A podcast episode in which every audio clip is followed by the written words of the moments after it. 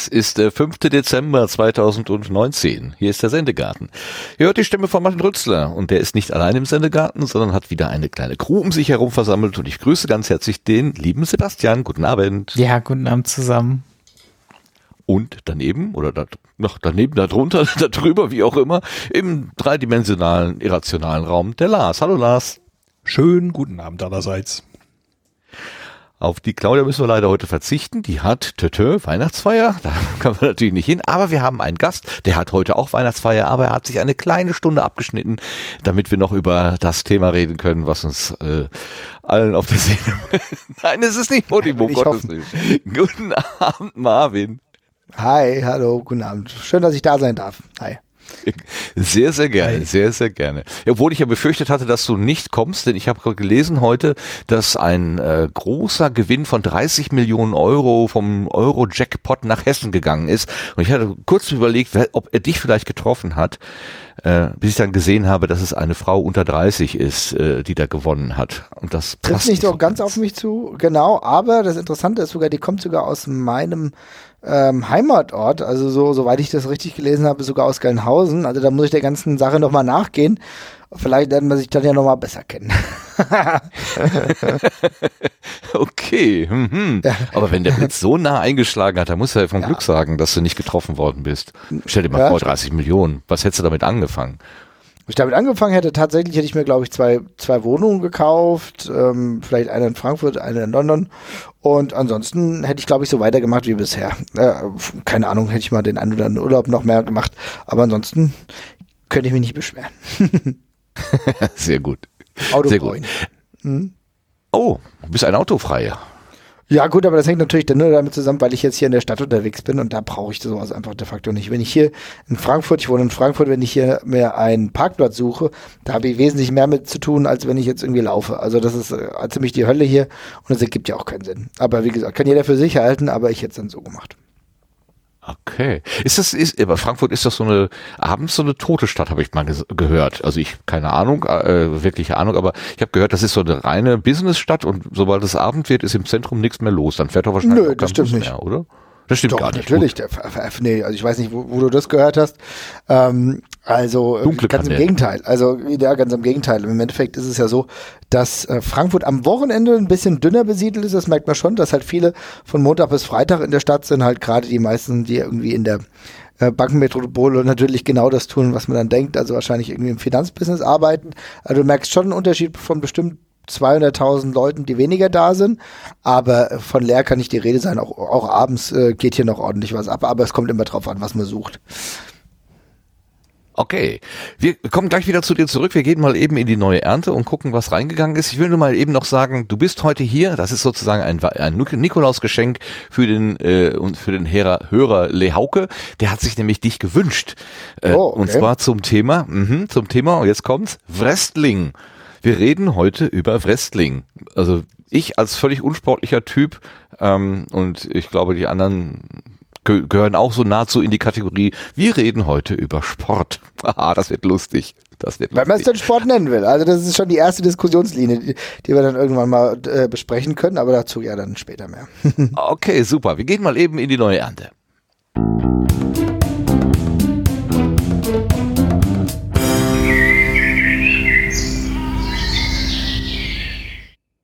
Die neue Ernte beschäftigt sich natürlich mit dem Thema der letzten Woche. Das war Podimo und inzwischen habe ich das Gefühl, Podimo ist so ungefähr die Feinstaubproblematik im Podcastland. Denn äh, über Feinstaub redet auch heute keiner mehr und diese Woche ist über Podimo irgendwie auch schon fast gar nichts mehr zu hören. Also alles äh, sehr hochgekocht und ganz schnell wieder abgekühlt. Aber ähm, selbst ähm, gerade heute Abend oder heute tagsüber wurde gesagt, in Essen ist die die Straßensperre, die da angekündigt war, für die ich mir extra ein neues Auto gekauft habe, damit ich auch weiter am Potro teilnehmen kann, äh, wird aufgehoben. Gibt's gar nicht. Unglaublich. Aber ich, ist trotzdem gut. Ähm, einen Nachtrag gibt's glaube ich noch, der ging letztens im Sendegate, da hat der Geschäftsführer der äh, Podimo GmbH in, aus Deutschland ähm, der Nikolaus Berlin geschrieben. Ja, so viel Dr. Zeit muss sein. Dr. Nikolaus Berlin ähm, hat er geschrieben, ähm, dass, aber im Sendegeld nennt er sich nur Nico. Also insofern kann ich doch jetzt, also meinst du, der legt dann so du viel Wert darauf? Nico nennen. Ja. Nico. Dir, Nico. Ähm, da hat er angekündigt, dass wahrscheinlich die App ähm, tatsächlich, zumindest um die freien äh, Feeds zu hören, keine Registrierungspflicht mehr bekommen wird. Das war, glaube ich, der letzte Stand. Also sind so ein paar Änderungen angekündigt worden, die scheinen jetzt doch mit reichlich Verzögerung auf das Feedback zu reagieren. Ah, da höre ich doch gerade das Beraterhonorar von Jörn Scharatan. Der hatte mir nämlich erzählt, dass er mit ihm telefoniert hat und unter anderem diesen Vorschlag gemacht hat. Mhm, guck genau, an, guck. und sogar, dass man eigene RSS-Feeds dann mit reinpacken kann. Allerdings werden da wohl die äh, bisherigen äh, Wünsche dann weiterhin berücksichtigt, wenn man sich dort ausgetragen hat. Ähm, Wobei das finde ich dann ja schon wieder ein bisschen merkwürdig, wenn man lokalen RSS-Feed äh, in der App hinzufügt, dass dann dieser Blockadewunsch äh, ähm, ja ein bisschen seltsam. Dann ist es ja doch kein Podcatcher in dem Sinne. Äh. Warten wir die weitere Entwicklung ab. Genau. Also ich Aber da schauen wir einfach mal. Zu tun, ja. Ja. Äh, in, den, in, der Hinsicht ist allerdings heute noch was aufgeschlagen, dass jemand geschrieben hat, dass sein Feed plötzlich doch wieder in der App war. Also vielleicht, vielleicht noch mal gucken. Also ich, mir ist keiner aufgefallen von denen, die ich ausgetragen habe, aber ähm, kann natürlich passieren, wenn die weiterhin automatisch Feeds irgendwie einlesen, dass dann wieder welche auftauchen. Hm. Naja. Ja, wenn die Maschinen die Herrschaft übernehmen, klar. Vielleicht ein Einzelfall. Aber gut, ja, damit ja, genau, ein Einzelfall. Ihr seid Einzelfall. Sehr gut. Zum ja. Thema haben wir vom Kompott auch noch eine Zuschrift, beziehungsweise er hatte sich auf Twitter gemeldet in einem dreiteiligen Thread, ich versuche mal eben zusammenzufassen, mal ein paar Gedanken zu eurer Debatte aus Syndigarten 87. Klar wäre es toll, wenn man einfach so Geld bekäme, aber ich hätte da immer die Vermutung, dass jemand was dafür erwartet. Und wenn ich mir was wünschen dürfte, ein paar nette Worte von Hörer, Hörern reichen mir schon. Ich habe auch nicht das Bedürfnis, auf jeder Plattform aufzutauchen, nehme mir aber nicht das Recht raus, anderen Leuten vorschreiben zu wollen, ob die das sollten. Bei Podimo ist mir vor allem der dreiste breithinterige, nach 22 Uhr dürfen wir auch breitärschige Auftritt sagen, aufgefallen, der mit dem bisschen Geld auch nicht wettgemacht wird. Nachdem man nur eine Gelegenheit für einen ersten Eindruck hat, hat die Firma bei mir verloren. Naja, das ist mal ein klares Wort. So. Völlig verständlich halt auch, ne? Also wir hatten ja diese Problematik auch. Wir haben uns da auch ein bisschen gegen gewehrt, weil, naja, das ist ja, also von vorne bis hinten einfach komplett falsch gemacht, muss ich sagen. Ja, richtig, richtig vergeigt. Mal gucken. Vielleicht werden wir ja noch Freunde. Ich meine, ne, ganz zuschlagen muss man die Türen ja nicht. Vielleicht, und so wie ich es verstanden habe, äh, also zumindest, wir waren beim Pottruhe und da war unter anderem der Besuch aus Husum da und ähm, konnte mit Jörn Schaar ein bisschen schnacken und da hat er halt erzählt, dass ähm, da durchaus offene Ohren sind. Also äh, jetzt wurde man dann doch aufmerksam und sagt, oh, da sind ja Leute, die kennen sich aus. Vielleicht fragen wir mal, wie es denn so geht und vielleicht, wer weiß. Ja. Wären wir ja doch noch Freunde. Äh, dann noch, äh, der Jörn hatte dazu der Sendung noch kommentiert äh, bei uns auf der Seite. Ähm, ah, richtig. Kannst genau, du das vorlesen? Habe ich da vergessen. Da gab es noch, also ich mach mal in Auszügen schnell, also er, er, er hatte angemerkt, dass in der Beispielrechnung eventuell ein Denkfehler ist. Äh, dem ist eigentlich nicht so, das ist vielleicht nicht ganz rübergekommen. Ich habe meine komplette Rechnung, wie ich sie mal aufgezogen habe, auch mit dem Disclaimer, wovon ich jetzt ausgegangen bin und so weiter, mal mit reingepackt. Also wen das da nochmal interessiert, ist wie gesagt alles eine theoretische Betrachtung. In Wirklichkeit werden wahrscheinlich die Zahlen weitaus weniger sein, was da rumkommt. Und ähm, aber ja, also da kann man nochmal nachlesen, wie ich das in dem Sendekarten dann mal ausgerechnet habe, wenn man wen das interessiert. Genau, wunderbar. So, dann möchte ich noch nachreichen. Und zwar hätte das eigentlich schon in die letzte äh, Ausgabe gehört, da habe ich es aber vergessen. Wir haben am 14. November wieder eine Auphonic-Zeitspende bekommen von zwei Stunden. Herzlichen Dank dafür. Äh, die Message, die damit äh, rübergesandt wurde, heißt nicht nur virtuelle Blümchen an Martin zum Geburtstag, sondern auch eine kleine Spende. Äh, keine Ahnung, wer das ist, aber von Herzen gedankt an dieser Stelle. Und zehn Tage später, am 24.11., passierte Ähnliches wieder. Diesmal sind es fünf Stunden, die wir geschenkt bekommen haben. Und die Message äh, vom Donator ist einfach nur die Zahl 10. Das ist wahrscheinlich wieder das gleiche wie mit der 18 letztens, dass da jemand einfach irgendwie in das Feld was einträgt, was eigentlich an, in ein anderes Feld hineingehört. Aber wurscht, egal was ihr wo eintragt, ähm, das ist bei uns angekommen und ganz, ganz herzlichen Dank. Wir müssen also sieben Stunden, das sind ungefähr zwei Ausgaben, wieder dranhängen. Tut mir leid, Sebastian Lars, wir kriegen kein Ende. Hm. Noch eine letzte Bemerkung zur letzten Ausgabe. Da hatten wir ja über, äh, ja, haben wir gerade gesagt, über Polymer gesprochen, wir hatten den Christoph zu Gast und den Alexander. Und Alexander hatte sich im Laufe des Abends äh, das ein oder andere Schlückchen Whisky gegönnt und seine Stimme wurde entsprechend auch etwas ähm, unschärfer mit der Zeit. Ich habe von zwei Seiten Rückmeldung bekommen, dass das nicht so angenehm war. Einmal schriftlich, da hat sich der Matthias geäußert. Ähm, gerade SEG 87 Demonetarisierung fertig konsumiert. Fazit, lallende Gäste sind nicht schön, was aber nicht an euch liegt. Ich möchte es aber dennoch nicht unerwähnt lassen, damit es zukünftig vielleicht vermieden werden kann. Da weiß ich nicht, wie wir das vermeiden sollen, wenn unsere Gäste sich gemütlich machen, äh, nach ihrem Gusto. Äh, habe ich nicht so direkt in der Hand. Ähm, aber ich habe von anderer Quelle, also beim Potro auch, ähm, eine persönliche Rückmeldung bekommen, dass das als unangenehm äh, ähm, wahrgenommen wurde. Andererseits, und so ist ja auch die Vielfalt, äh, gibt es eben genau auch das Gegenteilige, die gegenteilige Äußerung. Und die habe ich zum Beispiel in der Vrind-Ausgabe äh, Aluminiumfelgen, das ist der Realitätsabgleich gehört. Und da würde ich den Sebastian bitten, das mal eben einzuspielen. Ich habe ja. mich da äh, gestern gerade, weil ich, weil ich halt versuche, mir eine Meinung zu bilden, habe ich mir eine dreieinhalb Stunden Sendung vom Sendegarten angehört. Da war äh, Alexander Waschgau zu Gast. Äh, wahrscheinlich. Alex ist komplett schmerzfrei, oder? Bitte? Alex ist, glaube ich, kom komplett schmerzfrei, oder? Also er heißt Alexander, da liegt der Wert drauf. Ja, ja, Alex. Ähm, Alles klar, Alex. Entschuldige, Alex. Der ist nicht schmerzfrei, sondern der, der, der sieht halt die, äh, also auf ihn das Polymor halt vernünftig äh, herangetreten und ähm, er sieht natürlich auch, dass die missgebaut haben, als sie dann alle Feeds genommen haben. Ähm, trotzdem sieht er die Vorteile halt von Podimo im Sinne von Reichweite erzeugen und, und beteiligt werden. So, äh, und damit steht er relativ allein in der Podcast-Welt, deswegen war er da eingeladen. Das ist eine sehr schöne Sendung, äh, aber auch dreieinhalb Stunden lang. Äh, trotzdem sehr empfehlenswert, weil Alexander sich äh, während der Sendung ordentlich einknallt und am Ende ist so,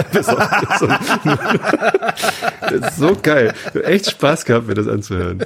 Ganz toll. Er hat sich da ein bisschen geschämt, als ich ihm das geschrieben habe, aber echt gut. Ja, so sind die Geschmäcker verschieden. Den einen gefällt es und die anderen finden es echt geil. Gut, so ist es.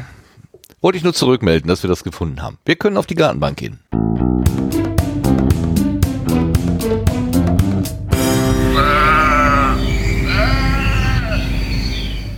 Auf der Gartenbank hat Platz genommen der Marvin. Den kenne ich. Äh, mhm. Äh, naja, der, hm?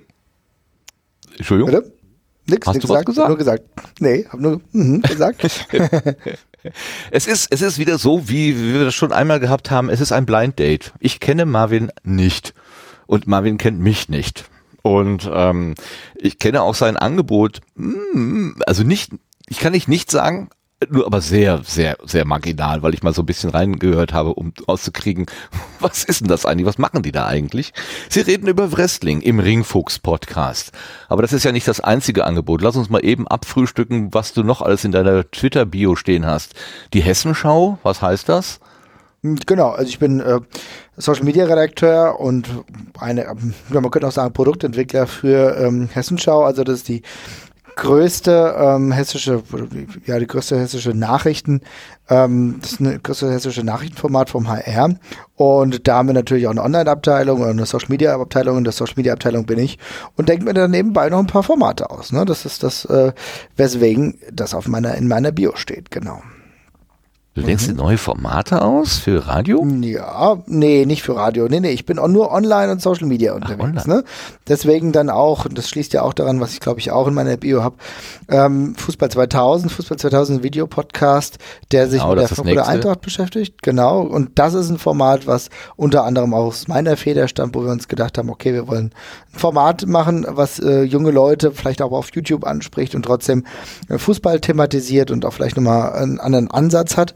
Und genau deswegen haben wir uns seit anderthalb Jahren beschäftigen wir uns damit. Das ist ein Videopodcast und dann, ähm, ja genau, kannst gerne weitererzählen, was da noch so steht. ja, da steht halt der Eintracht-Podcast, ein, Eintracht-Podcast. Äh, vermute mal, das ist ein Fußball. Auch ist ein auch ein Fußball-Podcast, genau, aber nur die reine Audioversion, die, in der wir uns ein bisschen länger mit der Frankfurter Eintracht beschäftigen. Also du siehst, ähm, und das machen wir auch schon seit roundabout zehn Jahren. Also der, äh, der Eintracht-Podcast, den gibt's schon richtig lange. Den hat der René ins Leben gerufen, ein guter Kollege von mir. Ich bin dann irgendwie dann ja, ein Jahr oder ein halbes, wahrscheinlich ein halbes Jahr später da dazugestoßen. Und seitdem reden, reden wir über die Tiefs und Hochs der Frankfurter Eintracht und über all das, was uns als Fans beschäftigt. Und wie gesagt, der Fußball 2000 Podcast ist dann ein kleiner Spin-off in Videoform, ähm, um mit noch ein paar anderen Akzenten, auch ein paar anderen Leuten, um auch, wie gesagt, andere Zielgruppen noch anzusprechen. Ne? Aber der Eintracht-Podcast ist auch ein unentgeltliches Produkt, halt rein aus intrinsischen Motiven. Hm?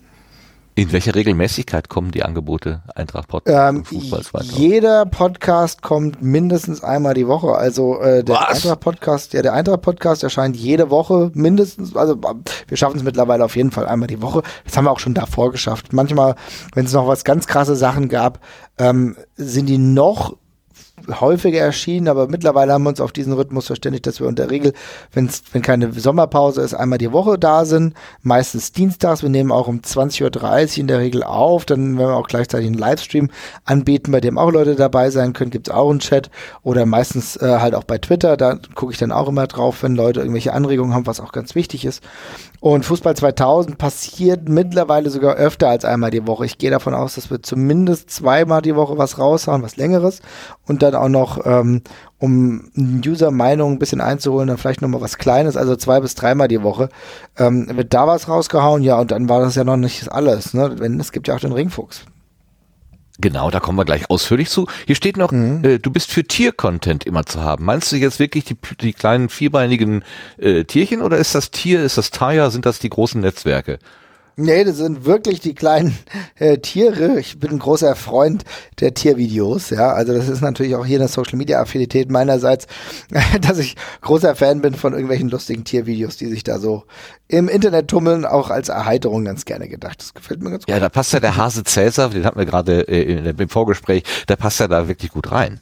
Ist ja, ja ein was Tier. du denn? Den habe ich mir jetzt schon vorgemerkt, da werde ich auf jeden Fall mal reingucken. Super. So, jetzt kommen wir aber zu dem, wo wir eigentlich drüber reden wollen, weil das für mich so ist. Es ist ein, ähm, ich, ich, ich muss das nochmal eben erzählen, die Geschichte. Ich habe vor vielen, vielen, Jahren habe ich mal Urlaub in Koblenz gemacht und äh, ich hatte in der Zwischen in der Zeit damals rausgefunden, dass der Mann, der die Hörsuppe macht und das tägliche Audio-Update von der Hörsuppe, also der Christian, Christ, Christian Bettnarek, ähm, dass der da wohnt und dann hatte ich irgendwie mir allen Mut zusammengekramt und ihn angesprochen und gesagt, können wir nicht vielleicht mal auf einen Kaffee uns treffen, mal so ein bisschen über Podcast so schnacken. Ähm, Kaffee fand er jetzt nicht so toll. Ich glaube, es war irgendwas anderes, was wir getrunken haben. Egal. Ähm, dann haben wir über Podcast im Speziellen und Allgemeinen gesprochen und ähm, da hatte er schon die Hörsuppe als als Container, als Sammler, als sozusagen, so das heute fit ist sozusagen ja, ganz vereinfacht ist die Hörsuppe ein Vorgänger davon. Und ähm, das war eine, eine Sammlung von Angeboten, die ihm persönlich gefallen haben. Und er sagte, mir, äh, eins kommt mir nicht ins Haus, da kommt mir kein Wrestling-Podcast rein. Deswegen ist das für mich immer wieder so ein, so ein kleines witzig, äh, witzig eine Witzigkeit, Witzigkeit. Ähm, Und ich habe das heute auch äh, vertwittert und äh, er schrieb zurück, da komme ich wohl nie mehr von los. Nee, Christian, davon kommst du nie mehr von los. So, jetzt haben wir mit jemanden hier, mit dem Marvin, der einen Wrestling-Podcast macht. Marvin, warum? Ähm, das ist eine, ja, ist eine gute Frage tatsächlich, aber ich bin seit, glaube ich, 1989, 90 bin ich Wrestling-Fan. Also bin als wirklich ganz kleines Kind irgendwie gestartet habe eine große Affinität dazu gehabt, so muskulöse Männer, bunte Klamotten. Das fand ich als kleines Kind irgendwie ziemlich erstaunlich. Wusste nicht, was mich da genau ähm, auch erwartet, aber fand es interessant. Und mit der Zeit bin ich irgendwie dabei geblieben. Ich hatte mal so kleine Aussätze, wo ich nicht mehr dabei war, aber das war so eine Zeit von anderthalb Jahren. Und ansonsten war ich immer ein bisschen Wrestling-Fan. hatte mich mit Freunden schon im Internet zusammengetroffen, also in Foren damals noch. Und dadurch, dass wir halt äh, uns erst in Foren getroffen haben, dann auch im realen Leben, ähm, haben, äh, haben immer regelmäßig über Wrestling geredet. Ne? Und weil ich natürlich auch den Eintracht-Podcast schon lange mitgemacht habe, habe ich irgendwann zu einem Kollegen gesagt, hier weißt du was, wie wäre das denn, wenn wir uns einfach mal auch in Podcast-Form über Wrestling unterhalten, ja, und vielleicht auch so mal ein bisschen die Hintergründe aufdröseln, äh, wie man überhaupt dazu kommt, Und dann haben wir 2000, ich glaube es war 2017, äh, sind wir damit gestartet. Und dann äh, ist es immer so weitergelaufen, jetzt auch in schöner Regelmäßigkeit. Äh, versuchen wir Leuten äh, Wrestling näher zu bringen. Entweder sie haben eine Bewandtnis und wenn sie keine dazu haben, gibt es auch Erklärfolgen, in denen wir so die Hintergründe mehr aufdröseln. Also ähm, wir wollen erklären, was man am Wrestling gut, aber auch schlecht findet. Ich denke, das ist ganz, ganz Wichtige, was bei uns auch immer dabei ist und was generell die allermeisten Wrestling-Fans auch haben. Also äh, die sind wesentlich selbstironischer und nehmen Dinge öfter mit einem Zwinkern, als es beispielsweise bei anderen Sportarten ist. Ich kann das, glaube ich, ganz gut vergleichen. Beim Fußball wird alles viel, viel ernster genommen. Äh, und beim Wrestling, äh, das ja auch ein, ja, ich würde nicht zwingend sagen, dass es ein, ein Sport ist. Ich sehe es eher als eine Mischung zwischen Sport, Theater, Soap Opera, ja, also es hat was sehr Artistisches. Ähm, und da kann man auch viel mehr mit Selbstironie spielen. Das ist viel besser, als wenn man das immer so verkauft. Das ist echt. Und was du so erzählst, ist Bullshit, weil natürlich ist es trotzdem echt. Aber es hat, es ist abgesprochen und die Leute kämpfen nicht gegeneinander, sondern miteinander. Und das ist so einer der Elemente, die wir immer versuchen, Leuten zu erklären. Und es macht uns großen Spaß. Das habe ich mit ganz großem äh, Freude gelesen, euren Untertitel sozusagen. Also der Podcast heißt Ringfuchs, Wrestling Podcast und der Untertitel ist Wieso ist Wrestling so großartig und warum so schlimm? da habe ich gedacht, ja, das ist genau, das ist der Spirit, den, den mag ich sehr, ähm, dass man sagt, ja, wir gehen auch mal einen Schritt zurück und gucken uns das aus der Entfernung an. Ist es denn eigentlich immer gut oder nicht oder wie auch immer? Also ja. Äh, ich habe zu dem, zu dem Thema persönlich, außer dass ich das, also ich weiß, dass es das gibt, aber verstehen, nein, äh, nicht, nicht, nicht, nicht im Sinne von Nachvollzieh verstehen, sondern ich, ich weiß überhaupt nicht, wie das funktioniert. Ähm, ist das wie ein Boxkampf? Geht man da irgendwie drei Minuten und dann mehrmals hintereinander aufeinander los? Ähm, ist das eher die Lindenstraße im Boxring, weil es eher geskriptet ist oder so? Kannst du so für, für komplette Noobs einmal so das kleine Einmaleins vom Wrestling mal erzählen, damit ich mir das mal vorstellen kann? Ja, ich versuche es ganz kurz. Also im Endeffekt, also die Regeln jetzt gerade, die sich im Hauptsächlichen durchgesetzt haben, sind, äh, dass du eine Runde im Endeffekt hast, ne? Und das geht so lange, du hast immer ein Time Limit, was so 20, 30 Minuten geht, vielleicht auch mal 60, je nachdem, wenn es ein Titelmatch ist. Ähm, und du hast wenn der Gegner bis drei auf die Matte gezwingt wird oder aufgeben muss oder es eine Disqualifikation gibt, dann ist das Match vorbei. Ähm, wie das zustande kommt, wird von einem ähm, Schreiber, einem Booker nennt man ihn, ähm, Vorhinein geklärt. Das ist wie bei der, wie, wie bei einem Theaterstück oder man könnte auch, ja, man könnte also auch wie auch bei einer Soap Opera, weißt du, was am Ende passiert. Also das wissen die beiden Protagonisten, das weiß derjenige, der schreibt und das weiß im Optimalfall auch der Ringrichter, der dabei ist. Alle anderen sind erstmal nicht eingeweiht, aber es ist ja ganz wichtig. Es geht darum, wie in einem Theaterstück oder wie in einem Opernstück, wo sich auch mal Leute ja hauen, wo ein Kampf inszeniert wird, dass äh, der möglichst realistisch dargestellt wird und im Endeffekt die Zuschauer für diesen Moment, die es ja nicht wissen, wer gewinnt, in den Bann gezogen werden und trotz der Tatsache, dass sie in der aller in allermeisten Fällen wissen, dass es gescriptet ist, trotzdem mitgezogen werden durch die Erzählung im Ring, durch spektakuläre Manöver. Äh, du musst selbst bei Größenunterschieden oder vielleicht und Gewichtsunterschieden äh, den Kampf so aufbauen, dass äh, du das glaubwürdig gestaltest und du als Zuschauer nicht weißt, wie das Match endet. Und das ist die größte Schwierigkeit. Und dazu muss ich auch sagen, ähm, du hast es ja, es klang ja eben bei dir ein bisschen an, dass das ganze Match nicht geskriptet sein kann. Das gibt es gar nicht. Es gibt Anfänge, es gibt ganz, ganz große Aktionen, ganz besonders gefährliche Aktionen, die äh, vorher abgesprochen sind und es gibt das Ende.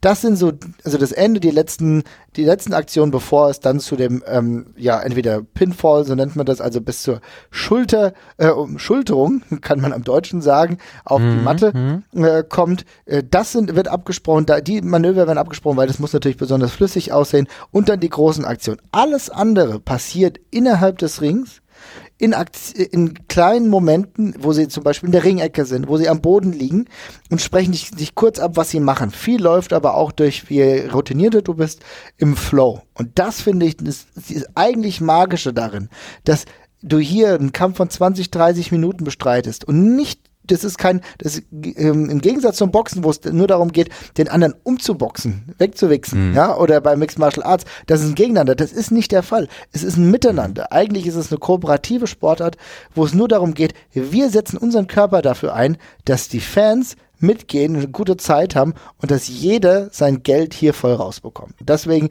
finde ich das für mich eigentlich ein viel ja, kooperativer Sport als viele andere.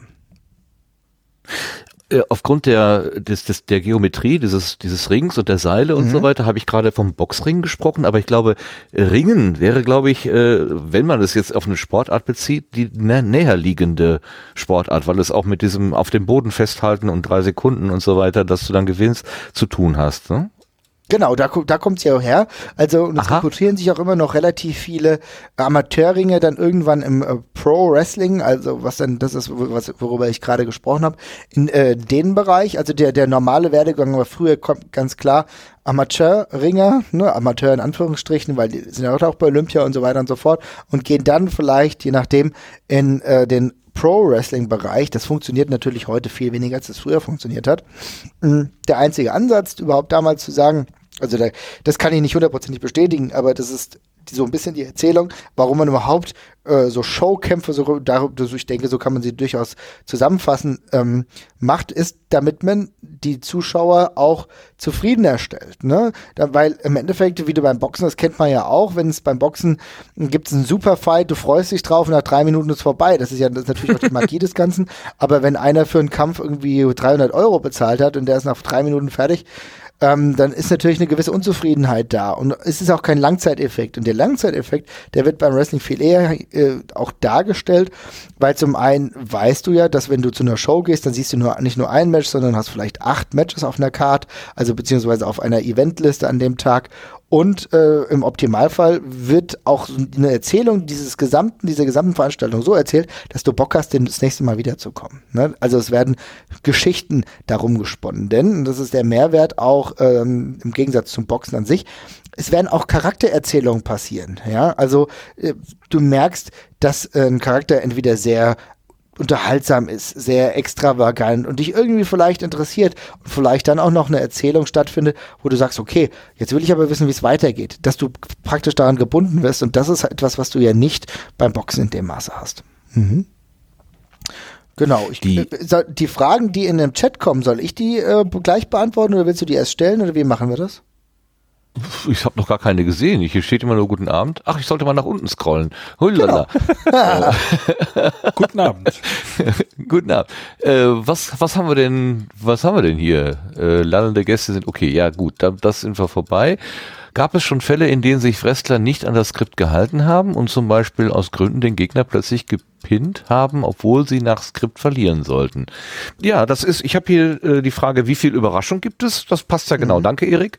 Ja, können wir gleich mal anschließen. Also, Gab es solche ähm, Fälle? Genau, ich fange erstmal mit der genau der Frage vom Erik an. Ähm, die Fälle gab es in der Tat und auch immer wieder, also äh, gar nicht ganz so selten. Es gibt sehr spektakuläre äh, Fälle, wo eigentlich mehr oder weniger klar war, dass ein anderer gewinnen sollte und dann hat das dem Promoter, so heißt es im Fachjargon, also heißt es dem Veranstalter, dem Besitzer der jeweiligen Liga nicht gepasst. Ähm, da gibt's, das ist jetzt sehr tiefergehend, aber da gibt's einen ganz, ganz interessanten Fall von einem Wrestler, der auch in Deutschland sehr bekannt war, Brett Hitman Hart. Ähm, und der große, größere Fall heißt der Montreal Screwjob. Montreal, das war in seiner Heimat. Er sollte den Titel verlieren, sollte also gegen jemand anderen verlieren. Das war 1997. Ähm, und er wollte aber nicht verlieren in seiner Heimatstadt, wollte den Titel nicht verlieren, aber es war klar, dass er nach diesem Match ähm, die Company verlassen würde. Deswegen hat man gesagt, okay, man hat sich irgendwie auf ein Match dann, also ein Matchende geeinigt, aber ähm, das war diesem Promoter, das war dem Veranstalter nicht genug. Der wollte, dass der Titel wechselt. Was hat er gemacht? Er hat das Gegenüber von Bret Hart eingeweiht. Er hat den Ringrichter eingeweiht, dass das Matchende anders läuft. Und ähm, dann ist er dann dementsprechend während des Matches reingesprintet, hat äh, das den, denen gesagt, der äh, Shawn Michaels, so hieß der Kontrahent von, äh, von Bret Hart, hat äh, in Aufgabegriff genommen, Bret Hart, und dann wurde ganz schnell ähm, gezählt und der Schiedsrichter hat ganz schnell das Match beendet, hat so fand der Titelwechsel statt, obwohl das eigentlich nicht von beiden Seiten abgesprochen war. Das war ein ganz berühmter Fall. Es gibt immer wieder Momente, in denen sich Wrestler nicht an das Skript halten, aber das hat natürlich in der Regel große Konsequenzen. Ne?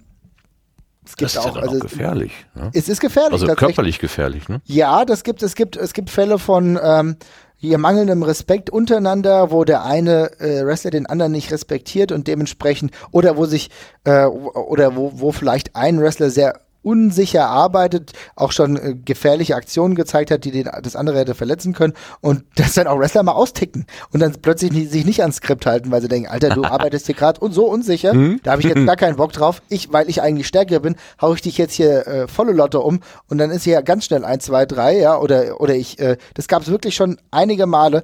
Das, ähm, das passiert nicht in einem normalen Working Environment, wenn Leute fest in einer Liga zusammenarbeiten. Es kann aber mal im Independent-Bereich, Independent Bereich heißt, dass nicht festgeschriebene Liga zum Beispiel viel in Europa passiert, äh, mit nicht, wo du keinen festen Vertrag hast, sondern, sondern mal da angestellt bist, mal da angestellt bist. Und dann kann das durchaus mal passieren. Es ist aber in der letzten Zeit alles ein bisschen freundlicher und lieber geworden, muss man tatsächlich sagen. Okay, das war dann so ein Fall von aus Spaß wurde ernst. So. Ja, definitiv.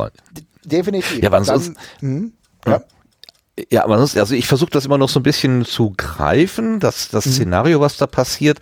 Ähm, ich habe vorhin einmal jemanden Performance Art dazu äh, hören sagen, das fand ich irgendwie ganz nachvollziehbar. M mir selber hatte ich mehr so äh, mhm. sowas wie Stunt Show.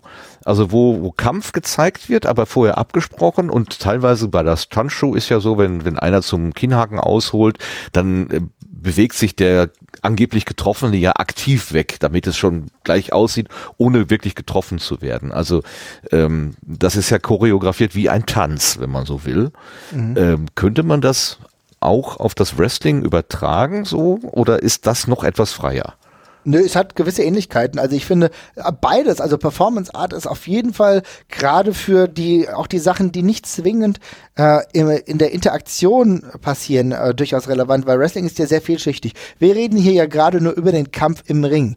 De facto ist es aber auch so, um Leute für das Produkt zu interessieren, auch noch, dass Dinge davor passieren, im Interview, ne? Also, oder in, im Gespräch, also was ganz typisch ist, dass äh, Wrestler im Ring sind und an die Masse, ähm, an die Fans, vor Ort sind, einen ein Interview abhalten. Das nennt man im Fachjargon Promo. Genauso auch, dass äh, vielleicht der Gegner angegriffen wird, den, gegen den es dann später am Abend geht. Und da ist auch viel Performance dabei, weil nicht die, die gesamte Rede nicht geskriptet ist. Da passiert viel, äh, sagt man, tut mir leid für die ganzen Fremdwörter, on the fly. Also da passiert vieles äh, in der Interaktion mit den Fans, mit der Reaktion auch. Ne? Und das ist auch total Performance Art.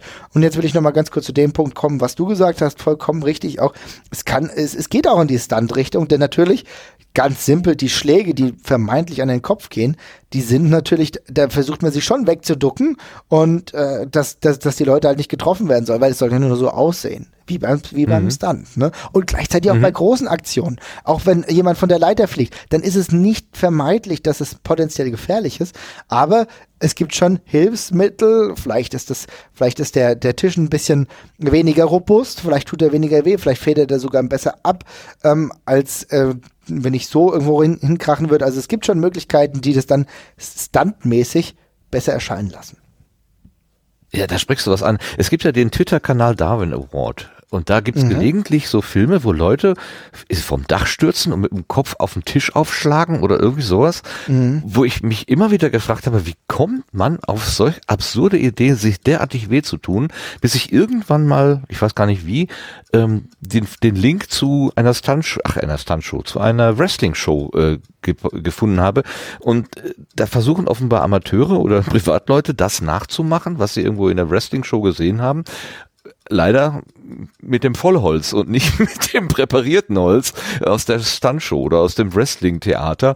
Ähm, und die tun sich da, glaube ich, richtig, richtig böse weh. Man sieht dieses Filmchen ja immer dann nur bis zu dem Moment, wo die Person einschlägt, wenn hinterher das Blut fließt oder die Zähne aus dem Mund fallen, das sieht man ja Gott sei Dank nicht mehr.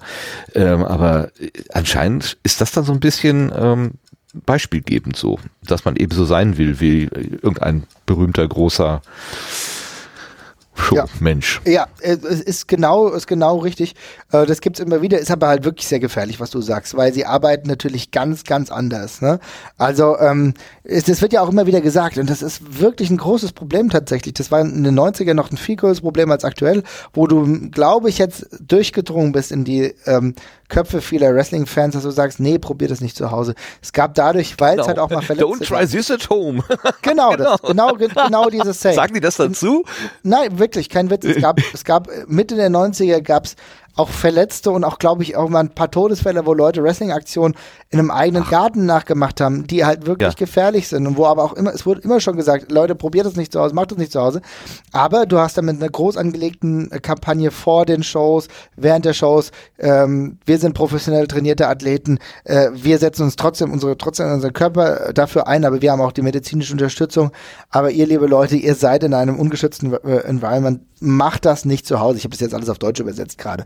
Ja, und ähm, das ist ja, alles, ja, Wrestling ist ja grundsätzlich erstmal äh, eher im japanischen oder amerikanischen Bereich zu Hause. Aber ähm, genau das war total oft das Problem und das sind halt dann die Ausläufer. Du siehst auch heute, es gibt auch heute noch, sage ich mal, Unverbesserliche, die halt ähm, ihre eigenen, die, ja, ihre eigene Gesundheit dafür aufs Spiel setzen. Was ich aber wesentlich schöner finde, ist der Trend, dass du ähm, deinen Kollegen ins Wasser schmeißt. Also vom Becken ins äh, oder im Becken. Das ist wesentlich, wenn man es machen will, dann soll man es im Wasser machen. Ja, dann ist es re äh, relativ unproblematisch und es sieht trotzdem lustig aus. Also das habe ich auch schon mal gemacht, das gebe ich zu. Da war ich dann auch schon mal raus, aber natürlich nicht auf irgendeinen Boden oder so. Und selbst die Matten, auch im Wrestling, sind äh, hart genug, aber der, der blanke Boden, gerade bei so Aktionen, die potenziell immer aufs Genick gehen können, das ist tödlich und das ist Bullshit. Überlass das lieber den Fachleuten. Auf jeden Wie bei Fall. der Elektrik. Sollte man ja auch lieber die Finger von lassen. Auf jeden Fall. Jetzt hast du, jetzt hast du gerade gesagt, ähm, da ist eine Story drumherum äh, gebaut. Und wenn ich das jetzt so aus der Entfernung richtig verstehe, ist das ähm, nach amerikanisch einfacher Strickmusterart gut gegen böse. Ist das richtig? Das ist natürlich das Grundsätzliche und auch Dinge, die immer gut funktionieren. Also Grund, äh, gut gegen böse gab's immer, ich nenne jetzt mal möglichst plakative Beispiele, ne? weil wir müssen uns da natürlich so ein bisschen ranhangeln. Das, das gut gegen böse aus einem amerikanischen Kontext am A- Anfang der 90er beispielsweise auch war Hulk Hogan, den hier jeder von uns kennt, gegen, ähm, gegen einen Wrestler, der jetzt dem Irak nahesteht. Ne? Also da lustig, Oh. blöd aber, Oh. aber es gab genau diese Konflikte. Es gab also einen Sergeant Slaughter, so hieß der Gegenspieler von ihm, der ursprünglich auch ein amerikanischer Veteran war, aber dann zu der bösen, dunklen Seite gewechselt ist und dann plötzlich ein Freund von Saddam Hussein war. Ne? Und dann, also das, also höchst politisch im Grunde auch. Und dann gab es wirklich den Konflikt ähm, Hulk Hogan gegen Sergeant Slaughter, also USA gegen Irak. Ne? Also da wurde der Irakkrieg halt auch wrestlerisch, the wrestlerisch thematisiert. Äh, das war natürlich eine richtig, richtig große Nummer. Äh, aber es gibt natürlich auch drei Nummern entpolitisierter und drei Nummern ähm, anders. Ich, am Ende der 90er oder ja 97 hatten wir dann den Konflikt zwischen einem anderen Wrestler, der hieß Stone Cold Steve Austin und der so die typische Arbeiterklasse ähm, ja, verkörpert hat. Und der hatte seine größte Fehde gegen den äh, Besitzer der Firma, also Vince McMahon und das war dann auch so ein, weißt du, so ein White-Collar-Arbeiter gegen die Obrigkeit und so weiter und so fort. Auch diese Konflikte wurden demonstriert und das waren die klar, äh, konnte, äh, ja, klar aufgezeigtesten Konflikte, gut gegen böse. Mittlerweile gerade, wenn wir, wenn wir uns der modernen Kulturbewegung auch auseinandersetzen, merken wir natürlich, dass viel mehr in Grauzonen gerade passiert. Auch schon in den 90ern, auch schon in den 2000ern passiert viel mehr in den Grauzonen und dies, deswegen gibt es momentan immer noch dieses Gut und Böse, aber es gibt auch viel mehr Grauzone, wo du überlegst, na, ist der denn gut oder ist der jetzt eigentlich ein Bösewicht, aber er ist zu cool, kann ich ihn trotzdem gut finden und da passiert auch da. Aber die ganz klassische Erzählung ist wie immer, wie in den klassischen Geschichten, gut gegen böse. Okay, und dann, dann, dann äh, fängt das quasi an mit diesem äh, Promo, äh, dass, dass, dass der Böse meinetwegen irgendwie sagt, er will die, was auch immer, die Welt in Brand setzen oder so, und dann sagt der Gute, das wirst du nicht tun und ich werde dich daran hindern. Und das Publikum entscheidet dann äh, im Prinzip durch, äh, durch zu, nee, wie sagt man denn, äh, zu, durch Zustimmung, also quasi emotional zu, zu wem sie jetzt äh, hält, und dann haben wir dann im Prinzip wie bei einem äh, bei Fußballmatch oder Eishockey sozusagen zwei Lager. Die, die eine ähm, Seite ruft dann immer äh, Sprüche gegen die anderen und dann ist Stimmung in der Halle.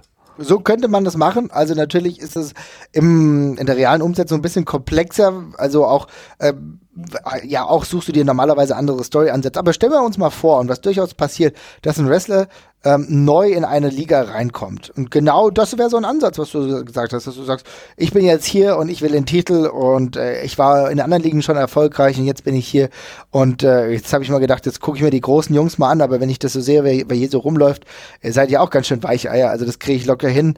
Ähm, und dann sagt beispielsweise irgendeinen Namen, was weiß ich, ähm, Steve Austin, wir haben uns schon früher ordentlich gekappelt, du hältst den Titel, du weißt, von damals kann ich dich noch besiegen, das kriege ich heute auch noch hin. Und das wäre zum Beispiel der erste Ansatz für einen Konflikt. Und den trägst du weiter, ne? Und dann gibt's vielleicht eine Woche später, wir reden hier, wenn wir über Wochen reden, immer über wöchentlich ausgestrahlte Sendungen im Fernsehen. Und dann gibt's eine Woche später, ist es dann so, äh, dass der Bösewicht, der neu angekommen ist, vielleicht in einem Match von dem äh, Guten eingreift und dann gibt's eine Schlägerei. Und so kannst du die Sachen immer weiterspinnen. Ne? Du musst schon eine Geschichte, und das ganz wichtig ist, du musst eine Geschichte erzählen, die die Leute auch packt. Du merkst, merkst ja in, wöchentlich, in der wöchentlichen Erzählung, wenn es die Leute im Fernseher nicht juckt oder zumindest die Leute auch in der Halle nicht juckt, dann machst du was falsch. Und dann kann es ganz schnell sein, dass es hier keinerlei Relevanz mehr hat und die Story auch irgendwie eine andere Richtung findet. Weil das Allerwichtigste, und das ist viel krasser als bei anderen Sportarten oder natürlich auch bei Soap Operas, du bist interaktiver Teil dieser Sendung oder dieser Erzählung äh, wenn du Zuschauer bist, weil wenn du alles scheiße findest, alles irrelevant findest, vielleicht auch abschaltest, dann bekommen das die Leute mit und dann müssen sie handeln. Und das finde ich war schon ganz früh in den 90ern ein sehr interaktives Element eigentlich für äh, Fans, was du sonst in kaum anderen Shows oder Sportarten hast. Mhm, ja, weil man eine, ja, es, es man muss die Geschichte ja quasi erfinden. Also bei der, bei den Liga, bei der, was weiß ich, mhm. Bundesliga oder so, das ist ja sich, das ist ja so immer wiederkehrend. Da werden irgendwie, wie sind es 16 Mannschaften oder so irgendwie gekürt und die müssen dann irgendwie da nach einem Spielplan gegeneinander spielen. Irgendwann hat Bayern München gewonnen. Ähm, und dann geht es halt nächstes Jahr wieder genauso los. Manchmal ist Leipzig dabei, manchmal nicht. Äh, so, ne, sinngemäß. Ähm, das hat ja eine eine Geschichte in sich, wenn man so will. Mhm. Und man trug dann eben auch auf 30 Jahre Bundesliga zurück. Und wie war das denn damals? Ähm, beim Wrestling scheint mir das eher so tatsächlich gemacht zu werden. Und dann braucht man sowas wie ein Drehbuch. Also genau. wie so es gibt eine, Drehbücher. Wie so eine Unterhaltungsshow. Also genau. ja. Ja. Es gibt Drehbücher, Verstehe. die sind, äh, die sind aber, die, da, da unterscheiden sich. Früher war das eher klassisch, dass du über Wochen einen Plan verfolgen konntest. Aktuell ist es eher so, dass die allermeisten Drehbücher eher kurz geschrieben werden. Das heißt, vielleicht auch vor der Sendung noch umgeschrieben werden, was an dem Abend Nein. passiert. Also das, also das, das, das ist ähm, relativ, wie soll ich sagen, flüssig mittlerweile. Ich würde mir auch wünschen, dass es wieder um längere Erzählungen geht, auch um eine logische Stringenz beizubehalten. Das, und das ist auch einer der Kritikpunkte, die wir unter anderem beim Ringfuchs anführen, dass es aktuell oftmals nicht der Fall ist. Dadurch werden die Geschichten auch flacher. Aber es kommt immer darauf an, über die Ausrichtung. Viel lassen sich auch durch aktuelle Einflüsse bewegen. Was soll man dazu sagen? Aber grundsätzlich ist es so, es gibt dieses Drehbuch vor jeder Sendung im Optimalfall auch so mehrere Wochen lang. Ähm, ich sehe gerade eine Frage, kommt vom Erik noch rein. Ja, gerne. Der fragt, es gab mal einen Moment, ähm, da ist ein, bei einem Kampf, Mark Henry gegen Big Show, das sind zwei Wrestler, der hat das Ring zusammengekracht. War das geplant? Ähm, in dem Moment, bei diesem konkreten Fall, war es, so von dem, was ich gehört habe, wohl nicht geplant. Es waren beide sehr wuchtige Watze, ja. Aber in, äh, in der Folge danach, also der, der eine war zwei Meter fünf, fünf groß und der andere 200 Kilo und beide waren weit über 200 Kilo wahrscheinlich oder 150, 180 Kilo, I don't know. Also da, da passierte das durch die Wucht. Ähm, aber dieser Effekt danach wurde noch ein, zwei Mal repliziert und dann war das geplant. Ne? Man hat gemerkt, dass es ein krasses Moment war, der jeden, den jeden äh, auch irgendwie bewegt hat und dadurch hat man gedacht, oh, das können wir eigentlich immer öfter machen. Ne? Also insofern nur um die Frage nochmal zu beantworten. Nicht alles ist immer geplant. Es passieren auch Zufälle. Und aber wenn sie öfter passieren und gut ankommen, dann werden sie vielleicht nachträglich geplant. Ja klar. Also was gut, das, was gut läuft, das wird man gerne kopieren. Das ist klar. Das ist klar. Ist das so eine reine Jungenssache eigentlich?